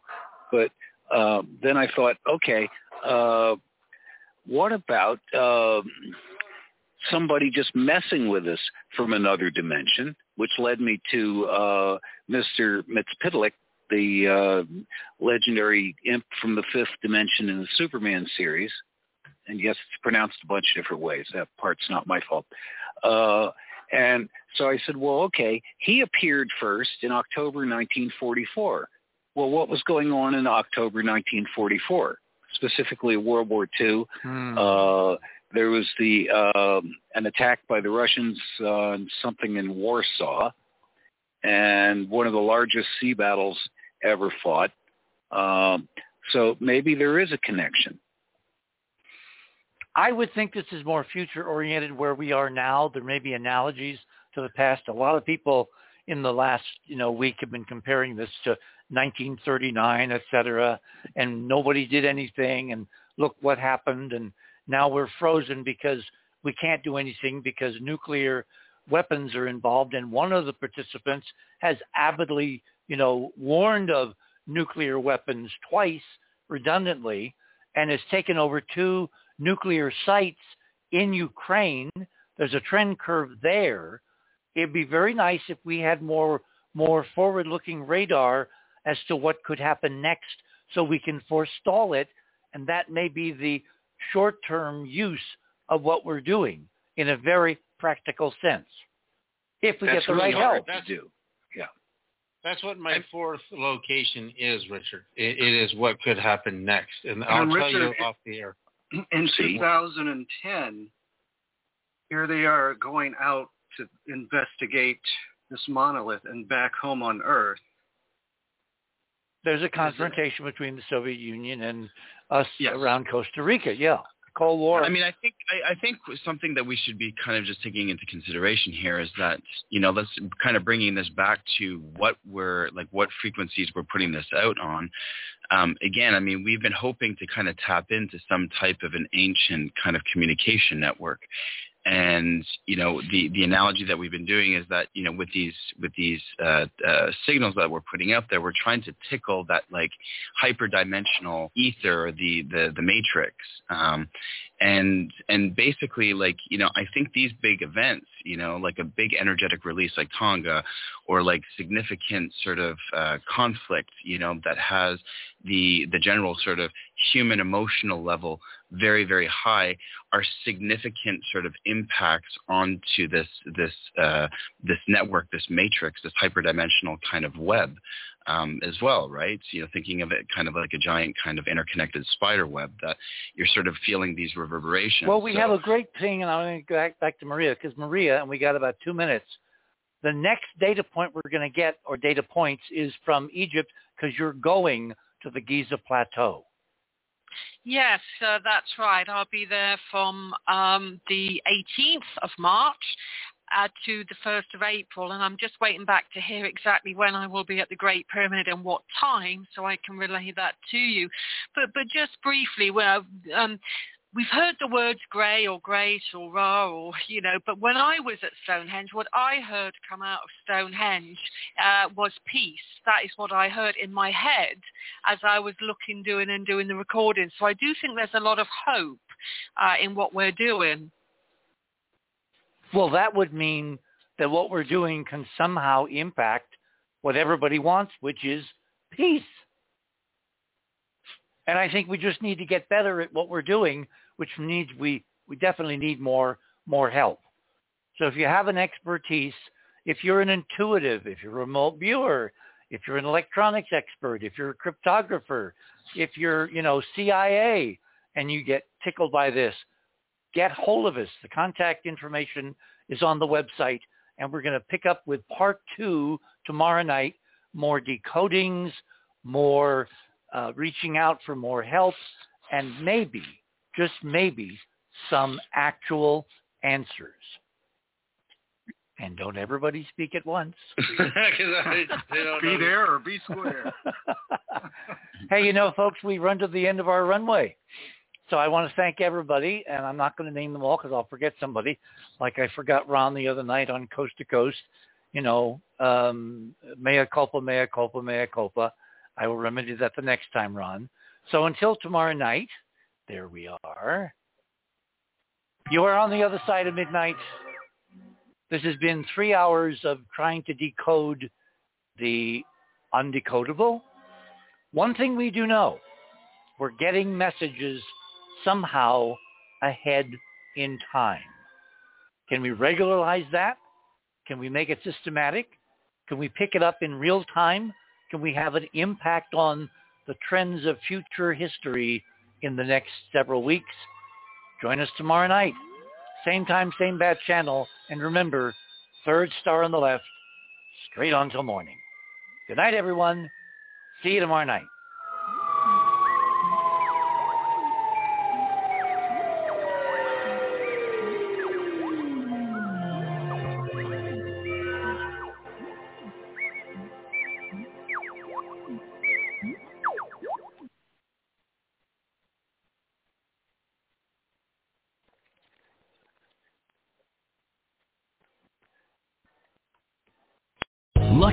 Casino asking people what's the weirdest place you've gotten lucky? Lucky? In line at the deli, I guess? Aha, in my dentist's office.